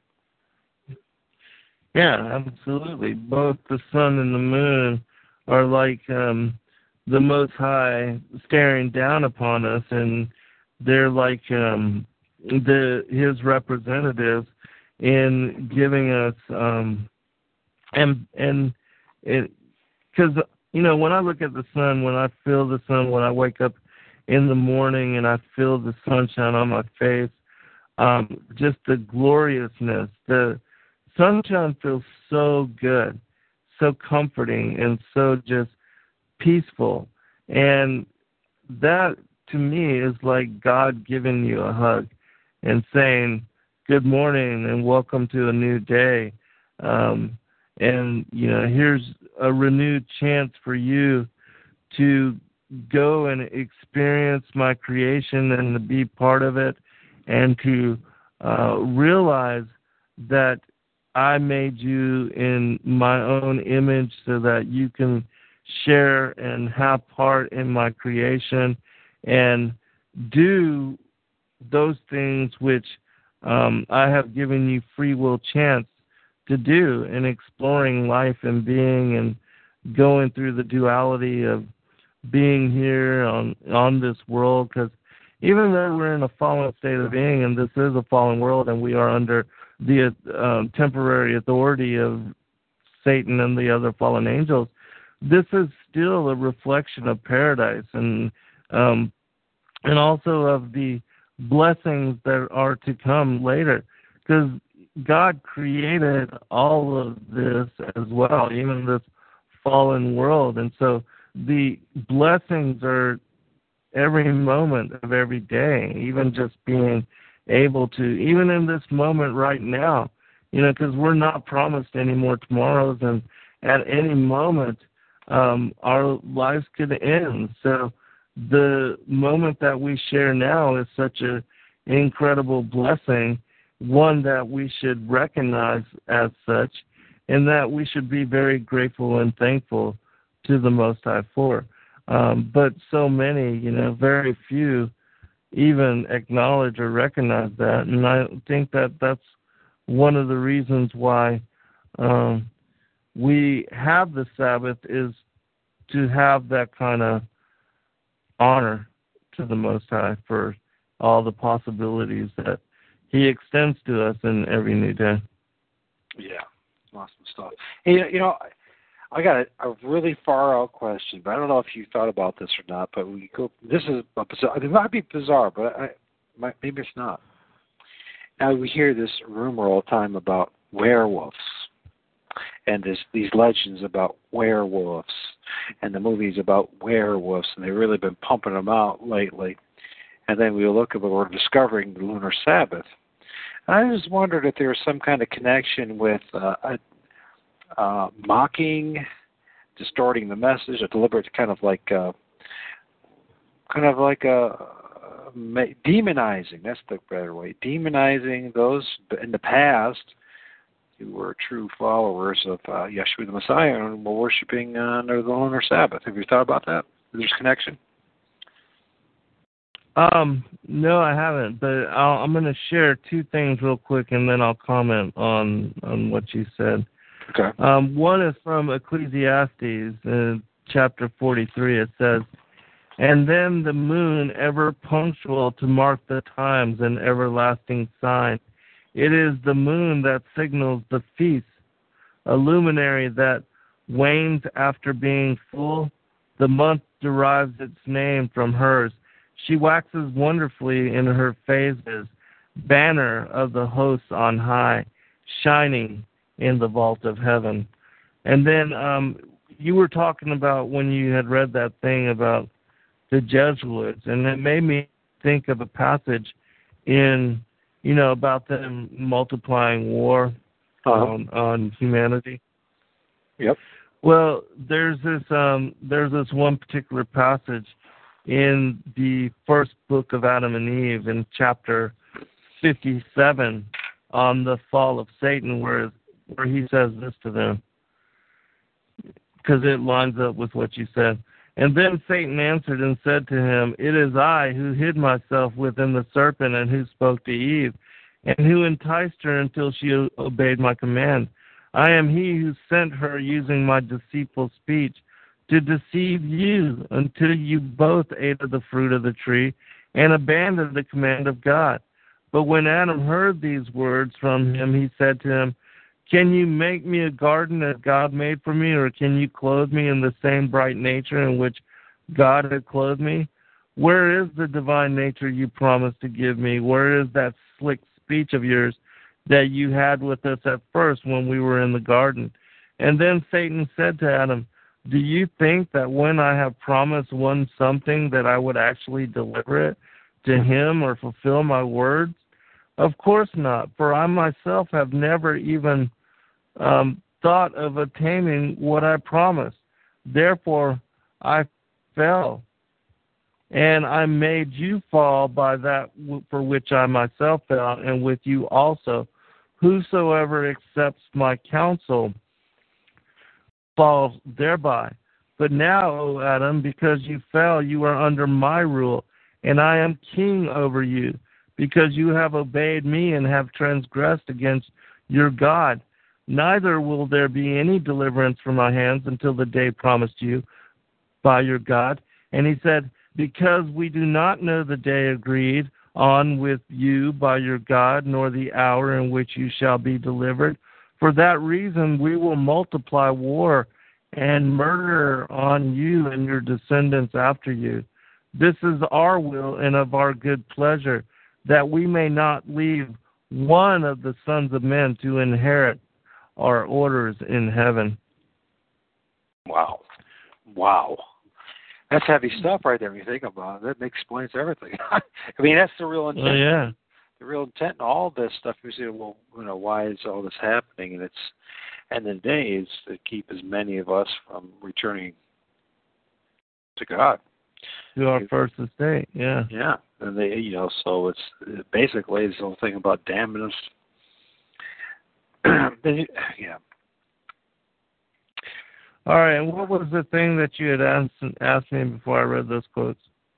Well, no, I just uh, this whole demonization of people who keep the lunar Sabbath oh, well, and the connection with werewolves. Just the yeah, okay, I was gonna answer that. Yeah, the lycanthropy and also um, the vampirism. Those two things.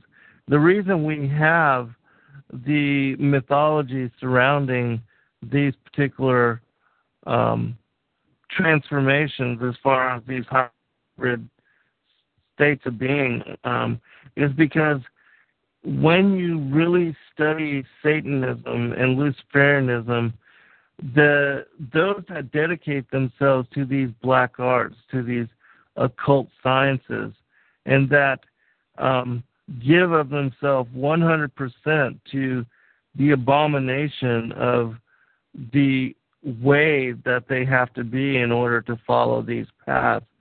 What you find is that at the very top um, of these studies and of this uh, religion, you have indoctrinations, rituals, and initiations whereby those uh, warlocks or sorcerers or witches they actually open themselves up to possession and they give themselves over to these fallen angel beings the rebel angels that were cast out the giants that when they died in the flood of noah's day they had no place of to go as far as any kind of eternal eternal inheritance or or salvation in any any way because they were not born uh, of the sons of men and not being born of woman, um, being hybrid and being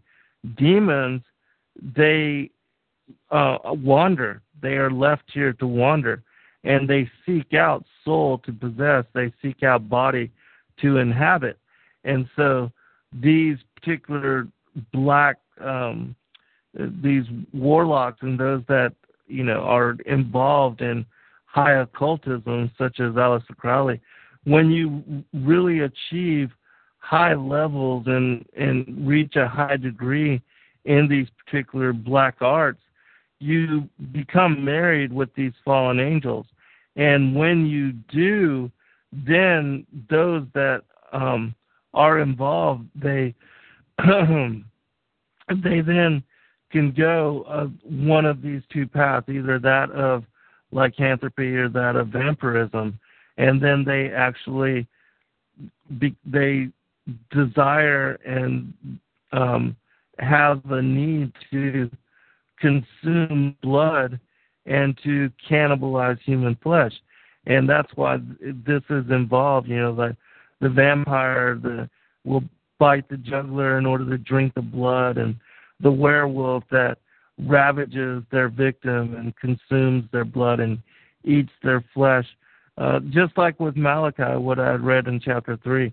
And so, this is this is part of their religion, and the rebel angels, the even the giants, these fallen angels, they hunger for blood, they hunger for human flesh. They and they needed to feed, just like with Satan when he was sentenced in Genesis chapter 3 and he was condemned to eat the dust of the earth.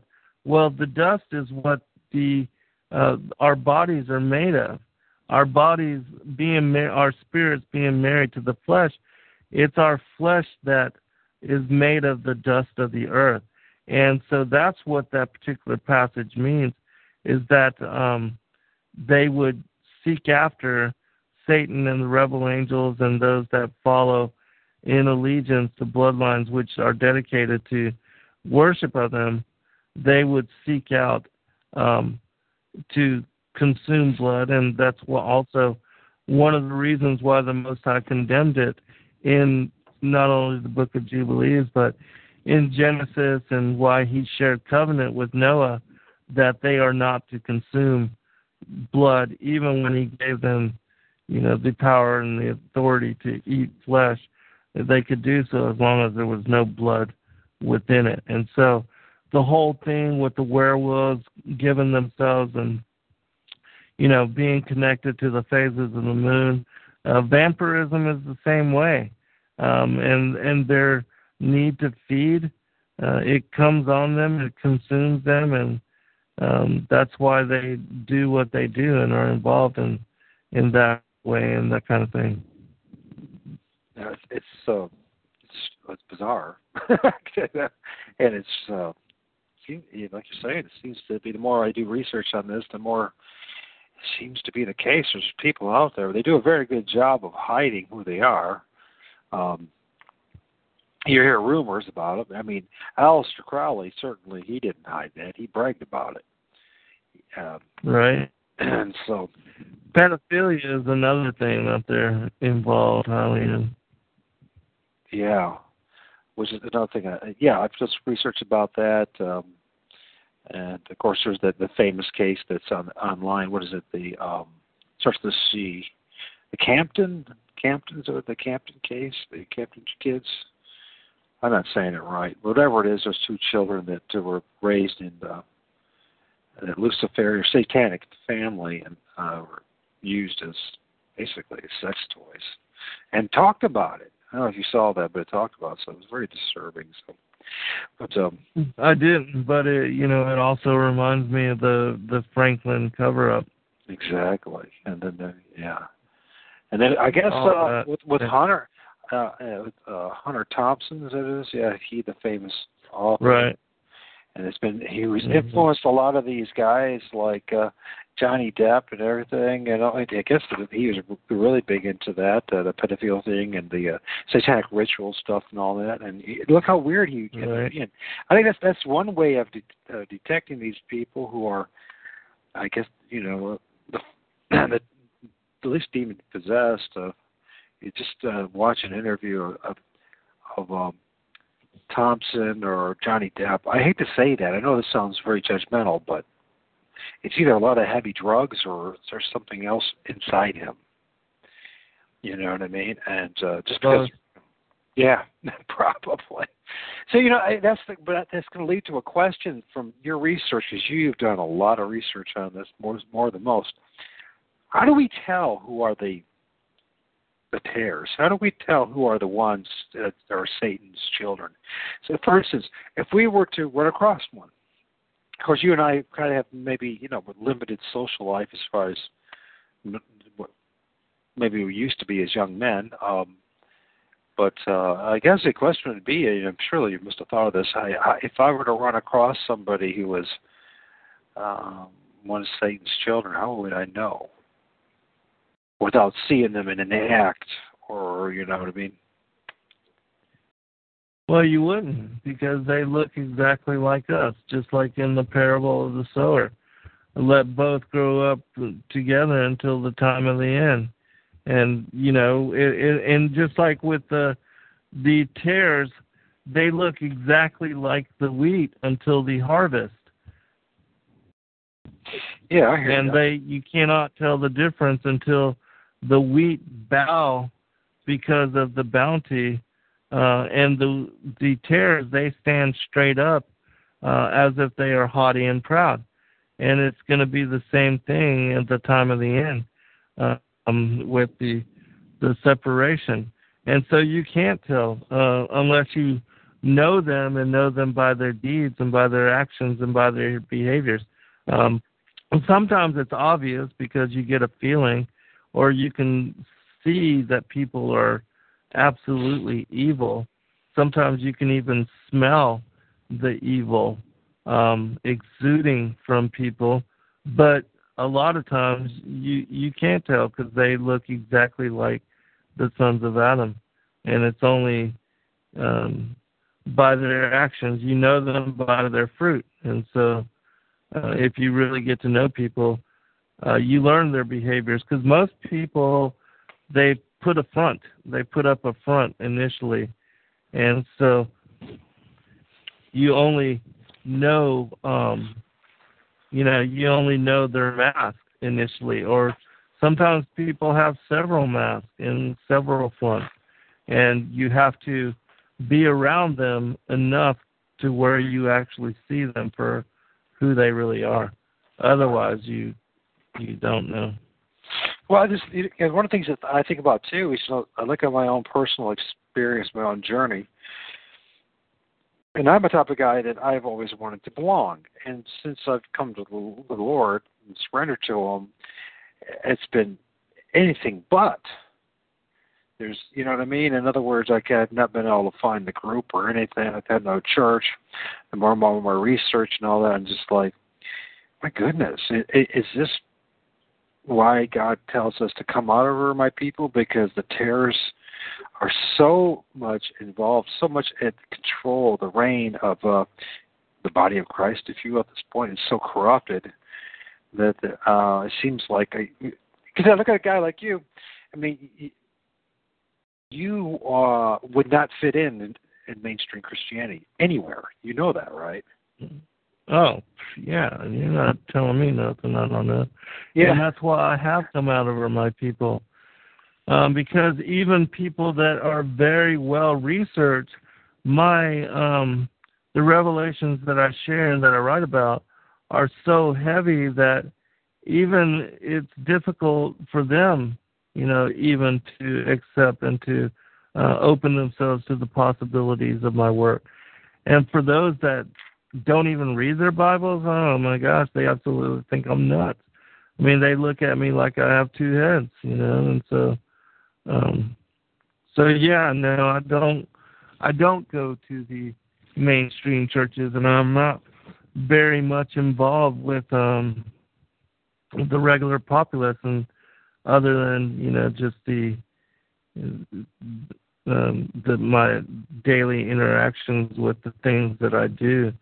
But as far as uh, going to church or being involved in that way with other groups of people, um, I'm not able to share the things that I've written about and the things that I've come to know. Uh, because, as I said, any one of the revelations, the, the as far as the pre-existence, uh, predestination, our the loss of our first estate, uh, Lucifer being the father of Cain, um, and also now the flat Earth. I mean, for most people, those are three heavy strikes against me, which Put the verify that I'm Don't- don't absolutely lunatic. You know. Don't forget the the lunar Sabbath. I mean, you've really Oh, you've yeah. really put Right. your. Uh, but you know, I, I think that's the only way to go. I, a year ago, I probably would have been that that person. In fact, I know it would have been that you were talking about that would not be receptive to you. But I think I, uh, I, I, I can only one thing I can say is it's not because of me, and it's uh, although because of the circumstances that God has put me in, to put me in a position to be to be humble enough. Excuse me. I got to pause here. I got a frog in my throat. Oh my goodness. to be humble enough to uh, actually listen to a guy like you.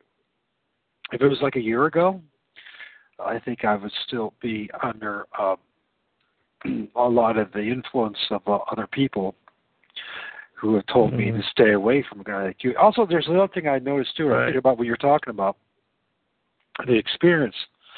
A lot of people in in in the uh, organized Christianity doesn't matter if it's the uh, what it is. Doesn't really matter what group it is. There's no point of pointing out anyone. It's the, the social pressure and what many people do. I look at my own past and I look at the people around me. And they they just regurgitate what others around them say in order to Right. stay stay in good standing with them instead of really searching God. I can honestly say for the past ten, even when I was a new new ager, and you know this what I'm saying here, that I was searching God. I was searching for God. I believed in God, and I was hoping, and, and I wanted God. And He put me in a situation. I was so ignorant then, just a few years ago. I had no. I mean, this is so. Uh, the degree of development that I have today compared to just a few years ago. I mean, I had no idea about anything. None of this stuff. I was just a guy, a guy of the world that was, uh, you know, a womanizer and a musician and an artist. And it was all about me. You know, you could just hear what I just said. It was all about me. And you know what I mean? And God has really put me in a position where I really could even be uh, able to receive you. And I and I just think to myself, uh, how far gone was I? I it must have been really bad, and I must have, I must still have so much more to go. But uh, you know, you're doing all this stuff, and and I don't want to like you know, it's not about you know feeding your ego here. I I recognize that God has been working with you and allowing you to learn these things that most people are not willing to do. Somebody had to do it.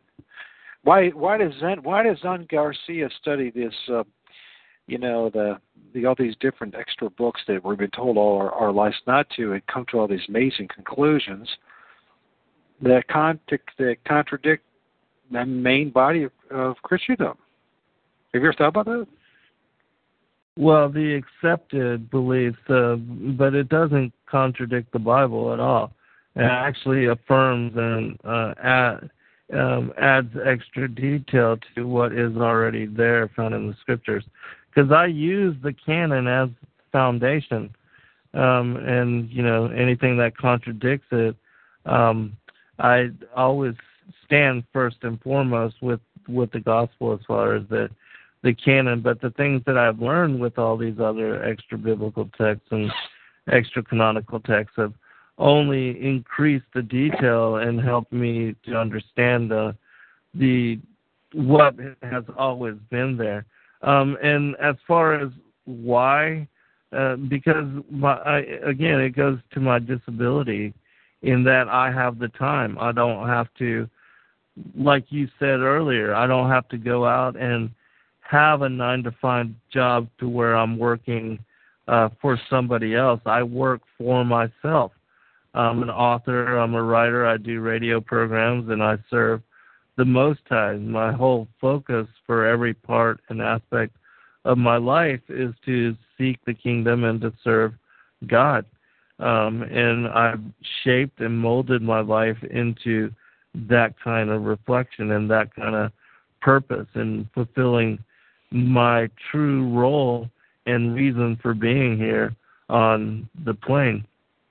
And so that's what I do, and I try to help others to come to the same remembrance and to achieve the same kind of goal and direction for their life because it's my opinion that once you place the kingdom as your focus and prioritize it in that way, everything else will take care of itself just as it says in Matthew chapter 6, that when you make the kingdom your focus, everything else will take care of itself. God will take care of it and create a way. And my life is example of that. Uh, and I tell people that, you know, um, just like with meditation and prayer, those are not things that we do. Even most people most people think those are just behaviors and things that you do every once in a while.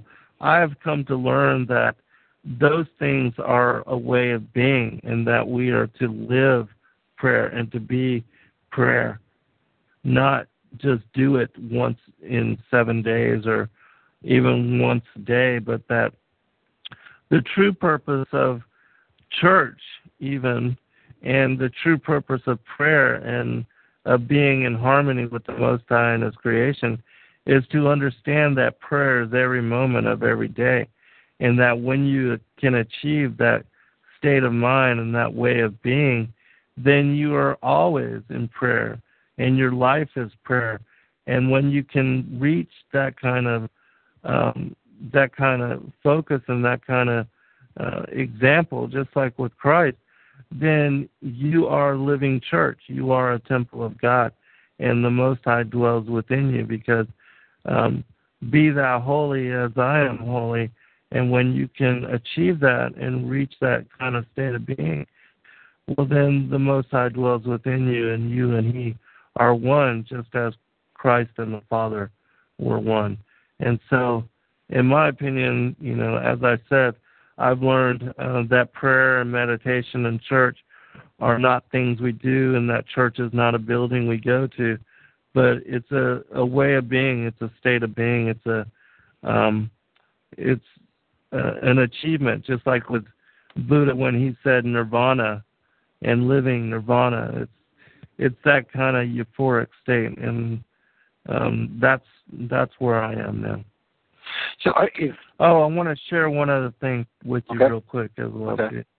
Um, the your listening audience, they don't know that I'm also a poet, and that um, that's one of the ways that I share my truth.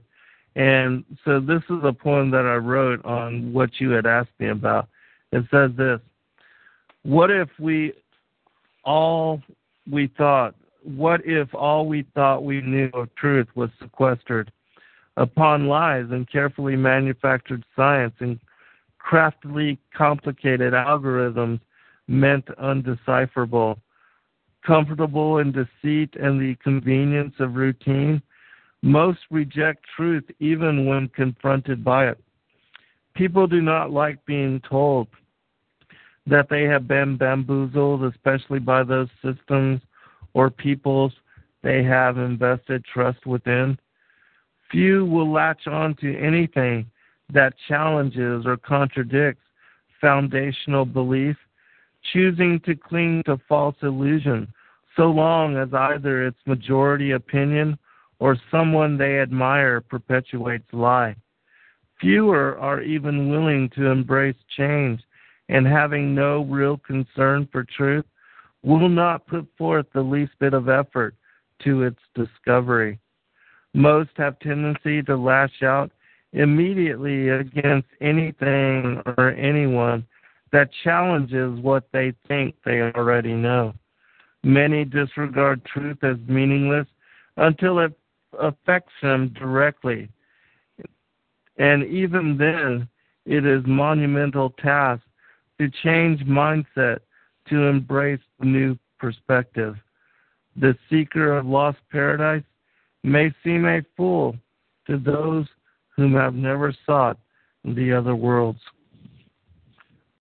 I like that poem. You've read that poem uh, on the before in, in front of your shows, right? Mm-hmm, yeah, share all of uh, the radio programs that I do. I open with a poem. But this is your newer one that you're using, right? This is after. yeah, this is. this is. Uh, hopefully, are we gonna are we gonna actually because tonight are we still gonna be able to do Tuesday? You gonna be able to do that? Cause yeah. Oh, oh, cool. Yeah. Because uh, you know, I want to talk a little bit more in detail about your journey this past year and learn more about your understandings and all that, and about, of course, tonight, and you know, a lot of things we've been talking about now. But uh, one of the things I, that I find fascinating in your position is the fact that you had, you know, just a year ago, you saw the cosmology a different way.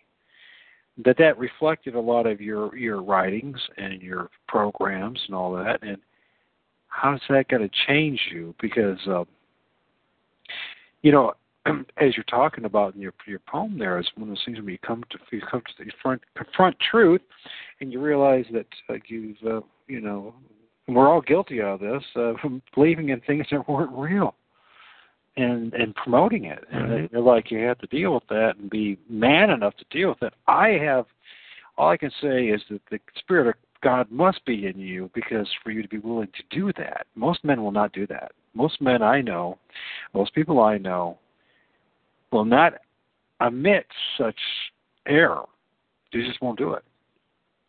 They're programmed not to do it. They will just bury it, deny it, move on, suppress it instead of. Uh, I don't know. You ever feel like sometimes because you do your show and your writing is this way of like uh, relief, a way of uh, letting go of garbage by just being willing to talk, even if it's just people uh, in a chat room. You know what I mean? You're just talking to the screen. I mean, is mm-hmm. it, you find some kind of like great relief from it? Because I know I do. No, yeah, absolutely. Um, and even if the listening audience weren't there, you know, when I first started my shows, I didn't have listeners, and um, you know, it wasn't until they discovered who I was and what I was covering and topics that you know they began to listen to me and to learn from me. But just like with um, writing, when I sit down outside and I'm in the sunshine and there's a nice breeze and I'm listening to the the birds and looking at the flowers and the grass grow and uh, just a regular day going by. You know, children at play, they're coming and going as far as school, and people going to and from work, the just a day going by and like a soft parade.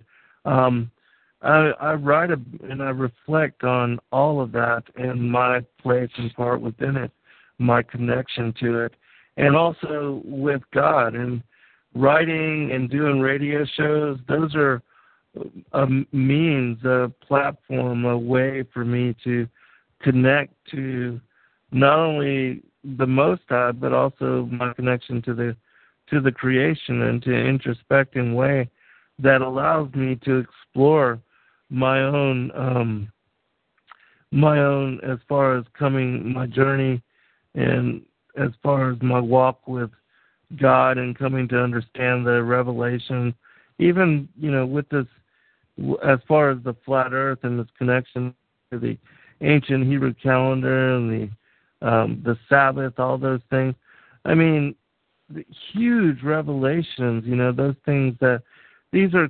complete paradigm shifts as far as yeah. worldview. Yeah, instead of turning your world upside down, it makes your world flat. You know, and so, and it, but it's completely. I mean, as far as destroying the Darwinian heliocentric worldview, it connects to so much that I'm still processing. You know, I'm still coming to understanding and still deliberating upon the massiveness of this conspiracy and how it was that they were able to perpetuate it and to um, to, to basically uh, contrive it and force its indoctrination upon people. Just and even with the calendar, yeah, and you know these idolatrous pagan feast days that we celebrate, or most of the pagan world celebrates, um, with Christmas and Easter and things like that. Um, Groundhog's Day. I mean, just the, even the littlest um, these holidays. When you look at their roots, most of them are pagan in one way or the other.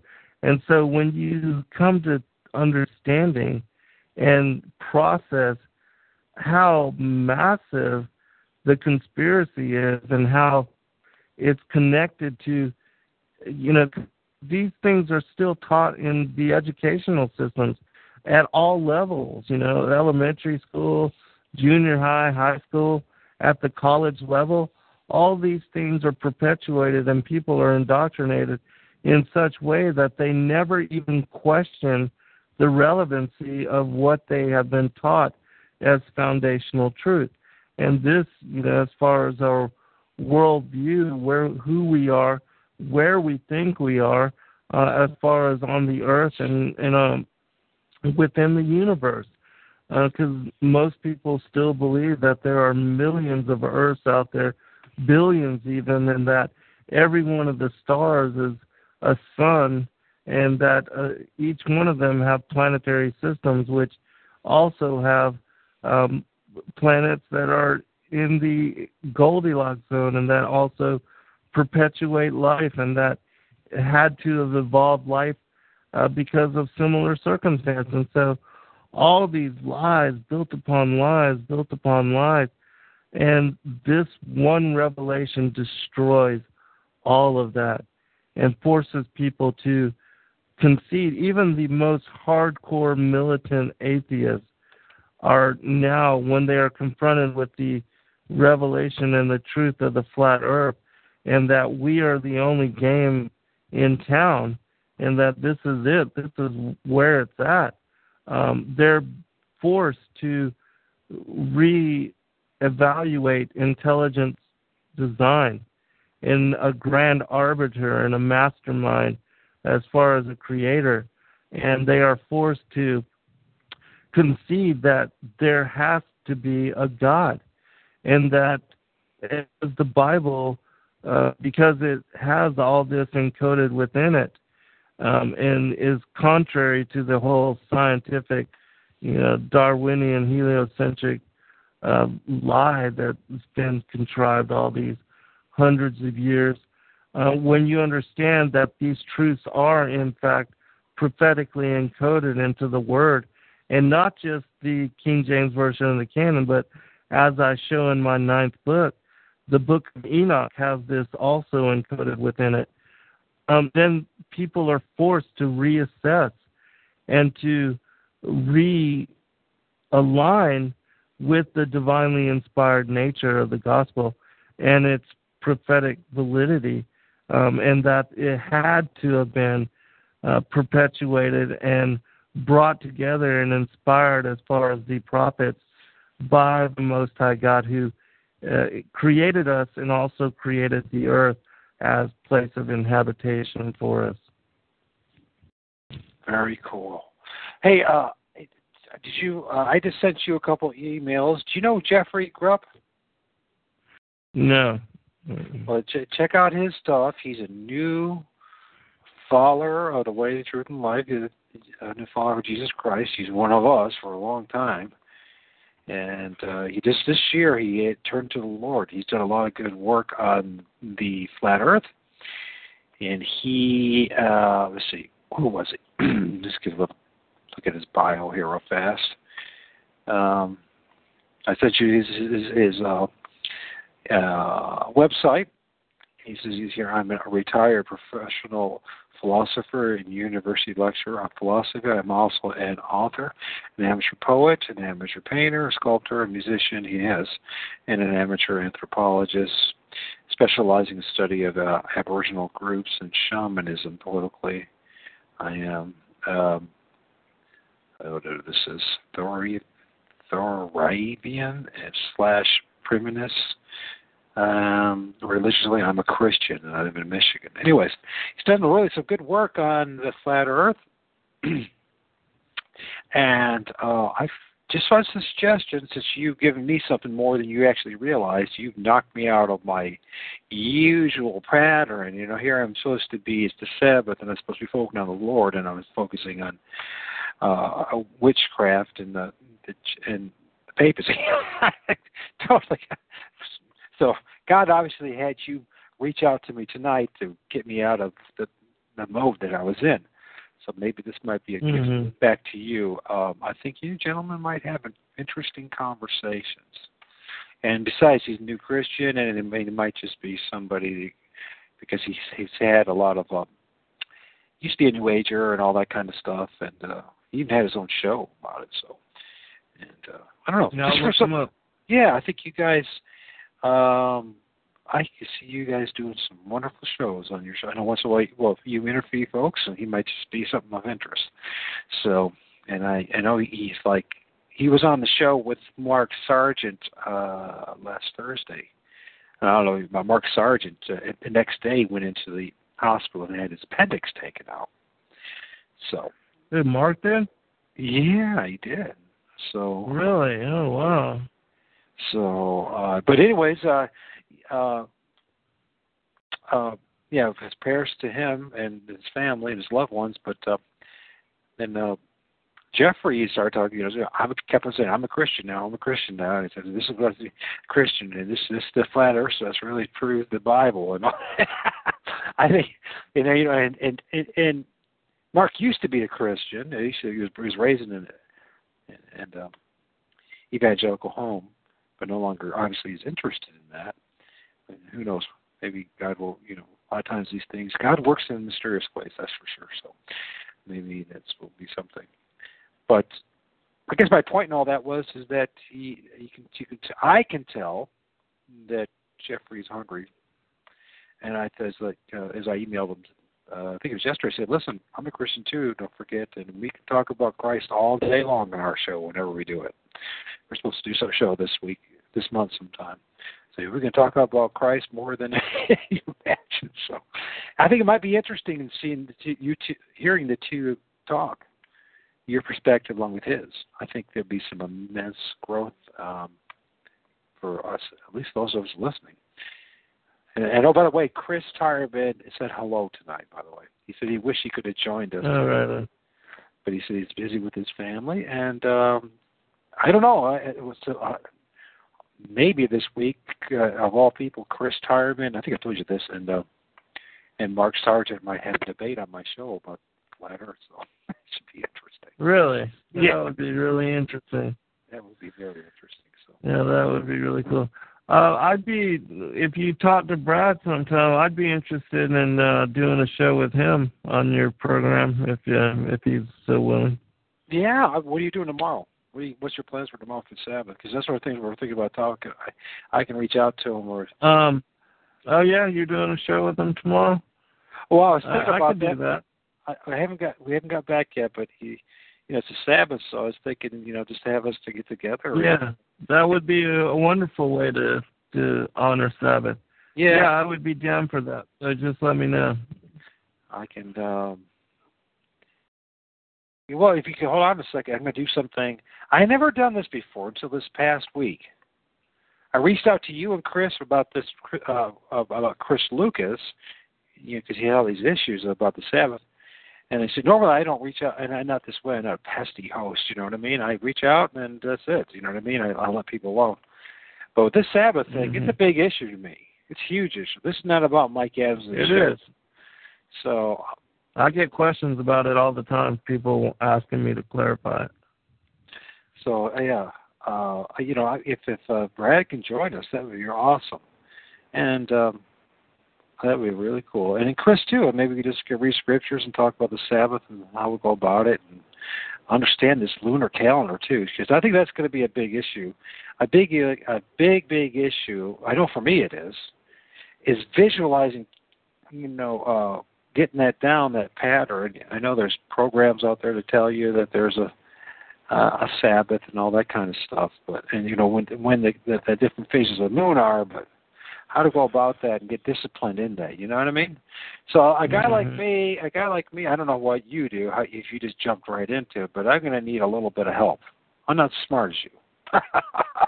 I can't grasp things just like that. This, I don't know why it's such a hard thing to comprehend. It's oh, uh, self-evident what that we should do it, but I think it's well, I do know. I know why. It's it's a um, uh, it's a lifetime of um, being indoctrinated and thinking otherwise. You know what I mean? It's hard for me to wrap my brain Right. around or dis- Right. discipline myself to do it. So, but uh yeah, I just I just I'll try to get a hold of Brad. I just called him see if this off off chance, but I'll email. him. We did talk about getting together tomorrow, and that would be awesome. So I don't know when. Um, when would be a good time for you? I guess. Or Uh, should I- just any time after eight. No, good for me. in the evening. Uh huh. Okay. Yeah. Okay. Sounds good to me. Everybody's done with their family stuff and doing everything else. So Yeah. we can talk Right. about it. So, well, hey man, I probably should let you go. Uh, but I have had what a blessing it is that you showed up tonight. More ways than one. The most important thing I discovered from this, that you know, looking back at this evening, is that I was focusing on the Jesuits in Rome and how the black magic and all that stuff, and I should have been focusing on God. I got to get myself my my my priorities straight. Sometimes, like, you know what I mean. You get so wrapped up in it. You know what I mean. Your the Right. research. And, Right. Oh, and sometimes I wonder too if that, what I'm doing is, you know, it talks about the Bible that you know we love the darkness more than than the light. Am I doing that? Am I doing that to myself? Oh, then one thing I want to talk before we go. You know, you're talking about like uh meditating and focusing on God. Now, one thing is obviously, you know, this whole thing about being in continuous prayer. When I think of that, I don't. I, I think of just having continuous conversation with them. Is that what you're talking about? Like in your head, that that your actions, that you're t- you're not you not only are guiding he's guiding you in your actions, but you're just talking about it. You're talking to him. Yeah, internal con- internal Well- conversation instead of you know this is what happens. And maybe even uh, if you could think back, maybe you haven't done this in a while, but we have our pretend arguments with other people. You know what I mean? We'll, we'll project our Mhm. mind on you know something that somebody said, maybe on a show or a family or a neighbor or somebody or somebody in email, and then you focus and mull over that instead of like putting your energy and focus and the belief and faith in God that He's there, kind of walk with Him and talk with Him. Is that what you're talking about? Well, it, rather than mind, it's heart. If that makes sense. So it's not all the internal dialogue, and it's not that you're constantly having to speak with him, even though I pray to him all the time and gratitude, like every time I drink something or eat something or you know take anything into my body um i always offer and give thanks to the most high god. But it's about heart in that your heart is with god and that you are the temple um and that you are trying to be the example just as christ uh, did for us in his lifetime and it's a way of being. It's not just a mind, but it it's complete on physical, emotional, spiritual, and mental, all those levels. Not just you know intellectual or in a mental kind of capacity, but that it entails your complete being. And that's what I'm talking about with um, because when you have your heart on God and when you love him so much and you dedicate your whole life to him and you seek out in every moment how you can align your will with his will for your life and in that way you fulfill your sacred vow and also your role and mission for being here because that's really what all of us are here to do and what we're you know, because again, as Christ said, remember from whence thou art fallen. And so when we do that, when you can achieve that kind of way of being, then you are living prayer. You are church. You're walking church. You are uh, living prayer. You're a walking church, and you are the example that the Christ and the apostles and other disciples of Christ were for humanity. That we are to be that instead of looking up to another um, for that and for that example that we are to be that for everybody else. Good stuff. Good stuff. So, well, Zen, I really appreciate that. I uh, it looks like uh, looks like we're developing a relationship. I like that. Once in a while, I get a guest that uh, I they become friends. It sounds like that's what's happening. We got just a, a very similar yeah. journey, and then um, hopefully it stays that way. Hopefully we don't. I've had some really bad. You probably had this too. That very, yeah, uh, it's very sad and foolish falling outs with people too. Not that I ever wanted it that way, but just based on some, I guess, understandings and belief in the scriptures and how they see things. And uh, I've had a, quite a bit of falling out. So with people that I never wanted well, to. Yeah. Have you when you talk that? about the things that we've come to know, I mean, that scares people from you, and they, you know, label you crazy automatically. And so, yeah. Have you had that experience before, where somebody that you were kind of really close to, and uh, in this journey, maybe did shows with, and all that kind of stuff, and uh, and then you start talking about this stuff, or you know, say about the flat Earth and about um, uh, and all this other stuff. Have you had any kind of um, major rejection? And how did you deal with that? Oh yeah, just most recently, one of my best friends, who's also a broadcaster and does another um, another show, and I used to be a guest on his show all the time, but um, when I told him, and I was really excited, and I called him up and I and I hadn't shared this with anybody, you know, like I was hush hush on my work on the flat earth as key to decrypt the book of Enoch, that whole book for a long time. But I actually called him up and I shared with him this particular revelation and how the Most High God had brought me to this understanding and how uh, understanding that the world is flat and a circular plane that it helps you to make sense of the book on the courses of the heavenly luminaries in the book of Enoch. Um, he just totally thought I was nuts, and he did not want to hear anything that I was saying. And to this day, he and I have not uh, any longer talked. Um, you know, we used to be really good friends. We talked uh, at, like at least once a month um, uh, about all the revelations because you know he's come to knowledge on several things that I've also been led to revelation on, and we were confirming witness for each other.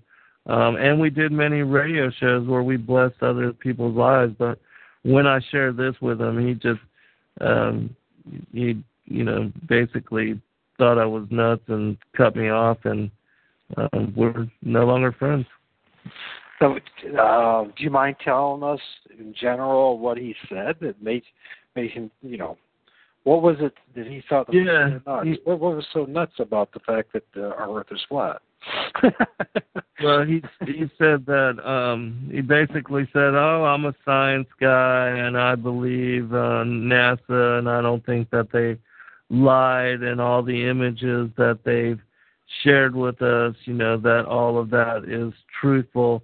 And of course, when you look at the videos and stuff that have been put up by them, uh, you know, they basically have lied to us and um and have uh, tried to hoax us about the shape of the earth. Um, there's the video. Um, a funny thing happened on the way to the moon where that guy uh, shows that the Apollo 11, the astronauts, they fabricated uh, the sphericity of the earth, and but he doesn't want to hear anything of it. And even like I tried to share with him how uh, I've got video myself of these supposed live missions, these ISS, you know, videos taken of of the Earth going by the ISS, or they're doing these spacewalks, and then you can see that the Earth is being projected on a green screen because it totally disappears, and um, and and you know that you know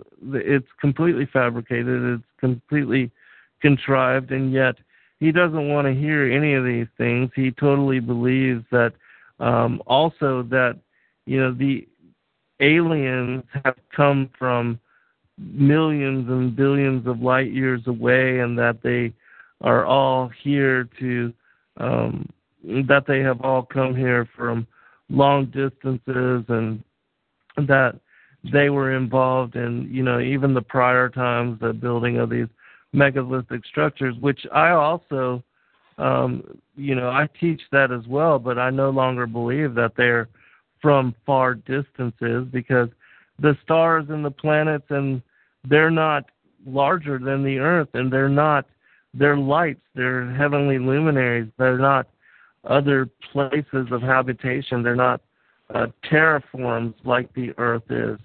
And so all of that has been fabricated and because we are in an enclosed system and there's a firmament, a dome fitted to the the foundation of the earth, uh, nothing can get beyond that boundary.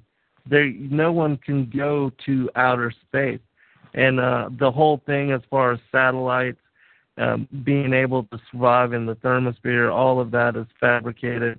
The GPS system, all of that is a ground-based system.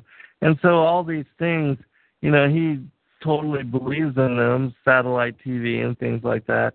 And he thinks I'm nuts for not trusting NASA, and not believing that we went to the moon. And, uh, you know, when they even came out recently about how they can't even get past the Van Allen radiation belts and their whole Project Orion, which is a, you know, supposed attempt, NASA's attempt to send a uh, a mission to Mars and send a human uh, to land on Mars. Um, they, you know, all of that. They said that in the radiation belts are so deadly and so toxic that they would have to achieve some kind of way to protect the astronauts.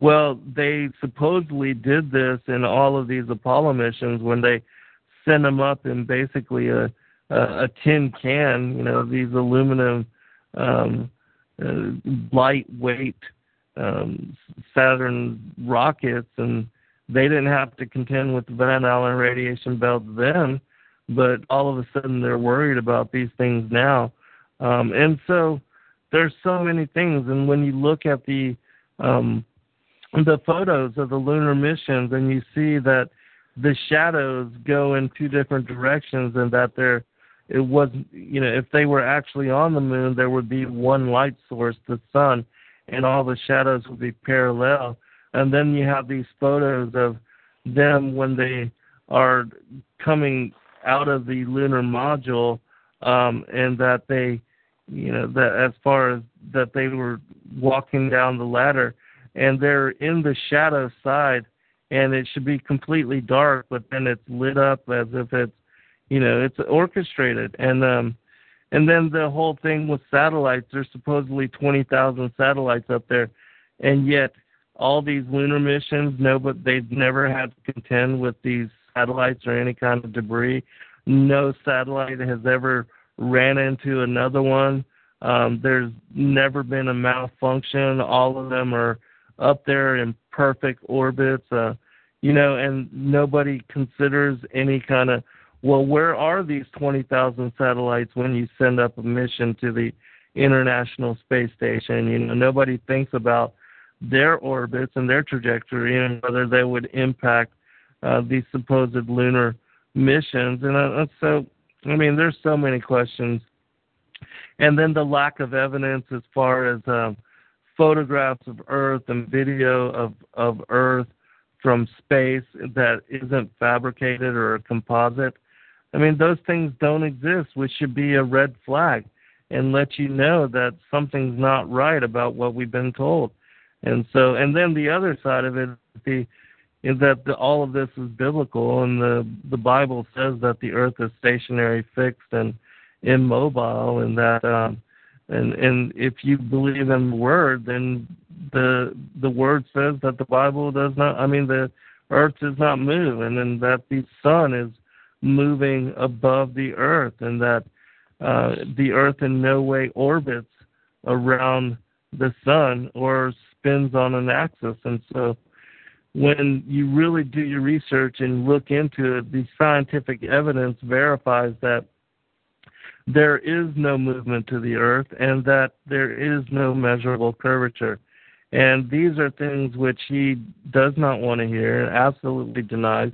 And, you know, again, he trusts the scientists, uh, Kepler, um, uh, Copernicus, and all these Masons, these Freemasons that have contrived, uh, because this is all part of you know Lucifer exalting himself above the stars of God and seating himself on the throne of the Most High, um, because it's the sun which has now replaced the earth as the preeminent, um, the focus of the solar system. And supposedly the sun has 99.86 percent of all the of the mass of the solar system, when it in no way is 93 million miles away, and it in no way um, it has the Earth orbiting around it. And so these are things which, when you look into them, are undeniable, but he refuses and rejects even, you know, won't even investigate it, which it says in the in the word that it's the glory of God to hide a matter and the glory of kings to seek it out. But uh, and it also says, you know, talks about how not to judge before investigating a, a topic, but um, you know, people pick and choose when it comes to um, supporting their own viewpoints and their belief systems. I think it's it's, it's all about idol worship false idols. I really feel mm-hmm. strongly that my journey has been a big time part of it has been to destroy all these idols. The idolatry of uh, NASA, the idolatry of government, the idolatry of man made religion, the idolatry of all sorts of things. And, um, you know, right. as, you know I, I just sent you. Have you watched uh, 1997 James Collier's video? Was it a was it only a paper moon? No, I have not. This is fascinating. You want to watch this? This guy did some great work. It not only did we not go to the moon and couldn't get past all that stuff, he does research on the uh, the new the lunar module, and you can't even get mm-hmm. two. You can't even get two guys in it with their spacesuits and everything. It's all fake. Yeah, and supposedly they, you know, they had a rover where did they have this lunar rover? How did it just all of a sudden pop out and they were able to drive around on the surface of Mars? And then also the you know, supposed golf club and golf. I mean, it's just it's such a fabrication and Yeah, um, they how said it people was- believe in it. That's crazy. They said it was mounted on on the outside of it, of the lunar module. Right. And I'm just thinking to myself, uh, yeah, and others too who pointed out that it, that this it would throw off everything to have something like that. And that Right. that, such a, an amazing technological feat. You think that they would the first thing they would do, since they filmed everything else supposedly, they would have filmed that thing that that the rover the uh, their little dune buggy, you know, coming off that lunar module. Don't you think? Right. Right. but no. Yeah, and they never had one problem, not one technical difficulty. You know, I mean, it's it's it's it's a total farce. Well, you know, I have to say one thing, Zen. I had never thought that I would find a brother in Christ that also saw the world the way I do. Everything you just said, I agreed with. Everything. I thought I was going to spend my life that with never finding a person that actually agreed with anything. Although I'm, I'm starting to find a few, and even some of the old folks are starting to come in. Mhm. But uh, Right. I I agree with everything you just said, man. Everything you just said, I'm like I, I was almost in tears. I was thinking to guys that really. It, it's take you know. Well, you've done the research, and anybody that truly does the research and does the investigation with open mind, I mean, truth is truth, and so you would come to the same conclusions. Yeah, I think so. Well, yeah, and and and Yeshua the Messiah, Jesus Christ, is the truth. He's the way, the truth, and the life. Absolutely. my- Put my faith and anchor in Him. At times when I waver, there's times when I get challenged. I've had some heavy challenge, but I always bounce back and go, you know what? There's no way it can't be true. There's no way you cannot be true, Lord. And uh, first of all, there's no other. It's all a dead end without you. And it's all you know. I think a lot of us have to hit that that Mhm. dead end. You know what I mean? Whether it's our health issues or things happen in our life, big things happen in our life, uh, seeming tragedies, earthly tragedies uh, that force us Right. that take, send us in a different direction. Um, I think uh, whatever it takes, you know. I mean, I. But I, you know what? Everything you just said, you know, and it, I, I understand. This is all part of this. Uh, I think this grand deception is so huge that we just just think. I think we're probably just scratching the surface, don't you think?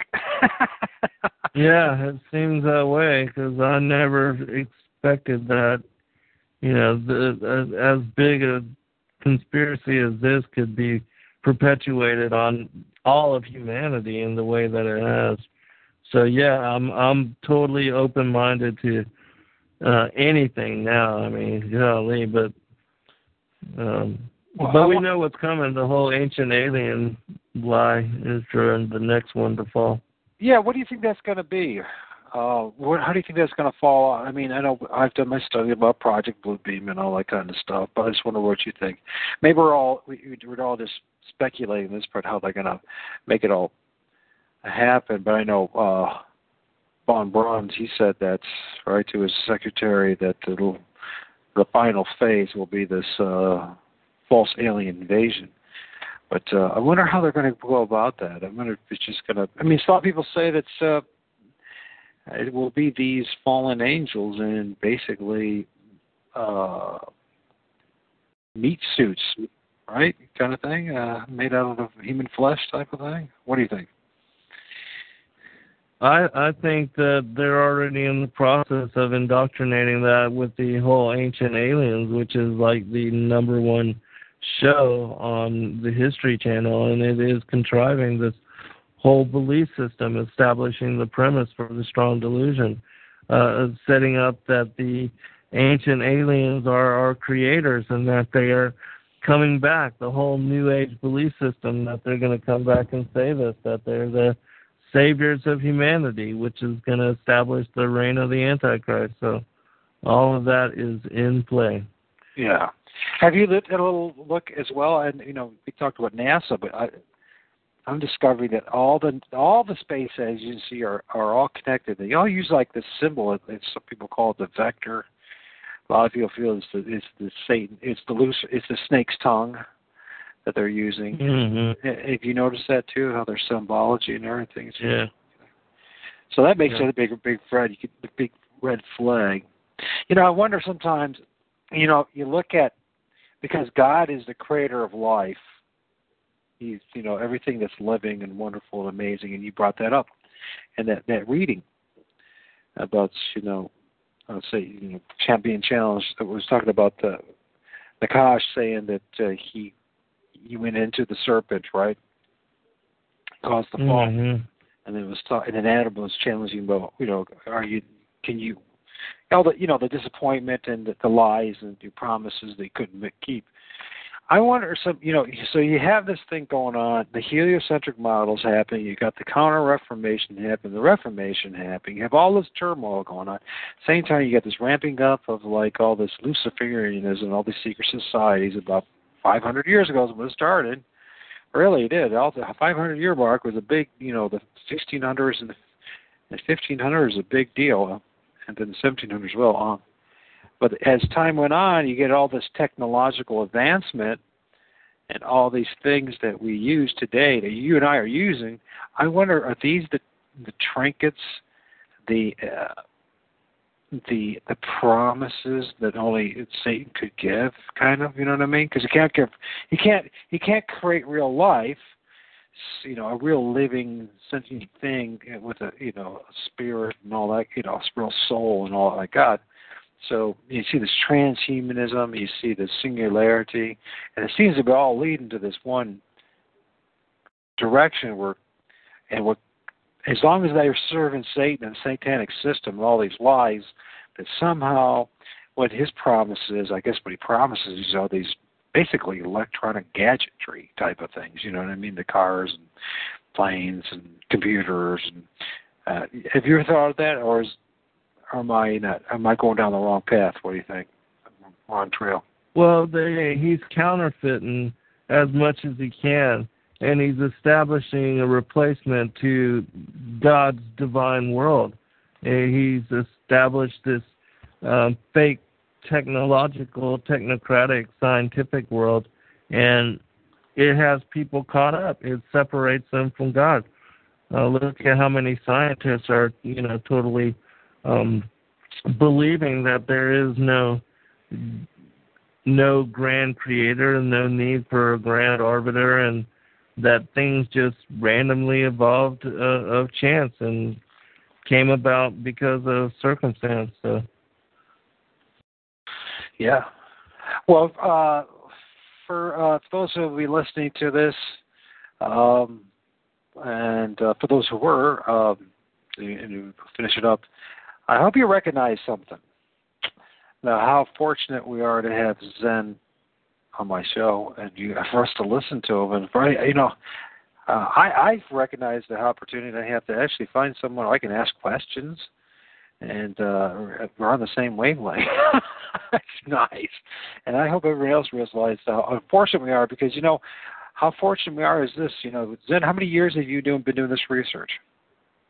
Reading book, this extra Congo oh goodness um well since i was about 14 years old but as far as studying all of the you know the canon and the extra biblical extra canonical text since i was um 18 and so i'm 45 now so So you got um, almost three decades of, of research here that uh, uh, Zen could share with us, and so I got a lot of questions, brother. I do.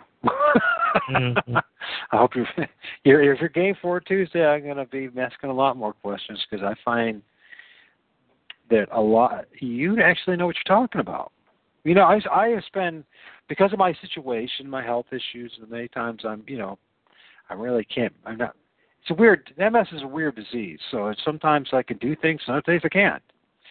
You know what I mean? One moment I can yeah i do things. understand that So I spent a lot of time uh, researching, and one of the things I've been doing too is like trying to find people that actually know what they're talking about. I know that sounds a little judgmental, but you know what I'm Mhm. like. Yeah, I think you know what I'm talking about. I mean, you. yeah i do It's and it's really rare to find. I mean, it's. I agree. It is rare.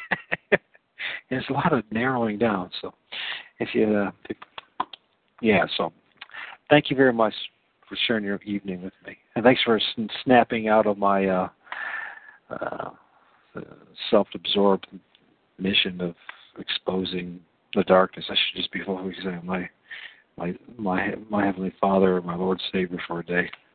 So, thanks. I appreciate it. Yeah, you just got to maintain balance. You know, you can do the other two, but don't lose your focus. Yeah, it's something I I I, I definitely recognize myself. I don't have that balance. Yeah, well, it's important to put the kingdom first. Not as much as I like. It, it, I mean, I do have a lot of peace. It's really weird. I is more in, in, in the more and more of the darkness that you see. Like you and I were talking about. This is you know, if you really think about what we've been talking about, about how NASA has faked everything, that all these other space agencies, the governments are lying through their teeth about so much stuff, and you come to realize, you know, it's one thing to say, oh, governments, and politicians, are a bunch of liars. It's, it's another thing when you actually discover what the lies are and how bad it is. And right. to have peace in your heart, to have peace in your heart and be able to say, you know what? I'm all right. Everything's okay. I got I have my faith in my Lord Savior Jesus Christ and whatever happens whatever happens, happens. You know what I mean? Yeah, that's where I am. And uh, I don't know. It's just one of those weird things where I am. Uh, I, I'm I'm probably I'm at the most peace I've ever been in my life. And Good for you. and you know, and a lot of as far as the earthly things go, you know, uh, well, you know, a couple of years ago, I was trauma, you know, about everything, you know, traumatized about everything. What am I going to do about a job? What am I going to do about finances? What am I going to do about a place to stay? And you know, all these things. I'm sure you know what I'm talking about. You went through it when you were a young man, you know, with all the, your actions. All of us do. Yeah. And I don't. Everybody. Fret, I don't fret anymore. I just, I just like it's okay, man. It's okay. So I have, I have faith in Christ. So it's weird. It's just Right. amazing. I think that's amazing consequence of having, and that's what I've prayed for the most: is mercy and abiding faith in Jesus Christ. Give me a, you know, give me that thing. You know what I mean? And it's Yeah. really I agree. comfort, it comforts my soul. So, anyways, uh, we'll talk again uh, Tuesday, maybe even tomorrow night. That'd be pretty cool. Oh yeah, just let me know. I will, man. Thank you for sharing your evening with me. It's really awesome. Thank you. All right. Likewise, same. God bless. God bless, man. I'll talk to you Good later. night. Peace. Peace. All right, folks. That was uh, Zen, Zen Garcia. And, uh, we'll be talking more to him. You can find his work um, on all sorts of things. You got the his uh, YouTube channel. Garcia. Fallen TV, Fallen Angels TV. He's got the and that's his. Uh, you can find him there. His show. He's got a couple shows, and you can find. I can't remember now. Anyways, you can also find him on Endeavor Freedom, and I think that's where you can also start to find some ideas of where the shows are at. Um, he does a great, some great stuff. Um, last video was awesome, and um, has some interesting guests. And um, yeah, it, puts all the pieces together if you're willing to just accept it. I know one of the things that's been a problem with me.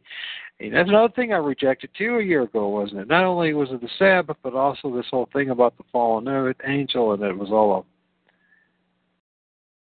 it was all false doctrines. But to see that I didn't know about the extra canonical texts and all the different books like uh, Jasher, Jasher. I really didn't know or the Enoch, Book of Enoch, and the Book of Adam and Eve. You put them all together, you start getting a clearer picture, and it starts to make much more sense. Why, you know, the tares and the wheat. So, anyways, God bless. Take care.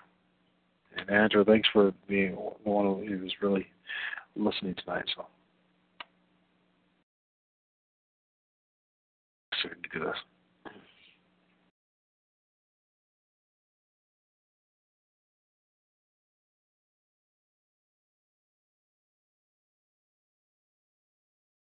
With Lucky Land slots, you can get lucky just about anywhere. Dearly beloved, we are gathered here today to. Has anyone seen the bride and groom? Sorry, sorry, we're here. We were getting lucky in the limo and we lost track of time. No, Lucky Land Casino, with cash prizes that add up quicker than a guest registry. In that case, I pronounce you lucky. Play for free at LuckyLandSlots.com. Daily bonuses are waiting. No purchase necessary. Void where prohibited by law. 18 plus. Terms and conditions apply. See website for details.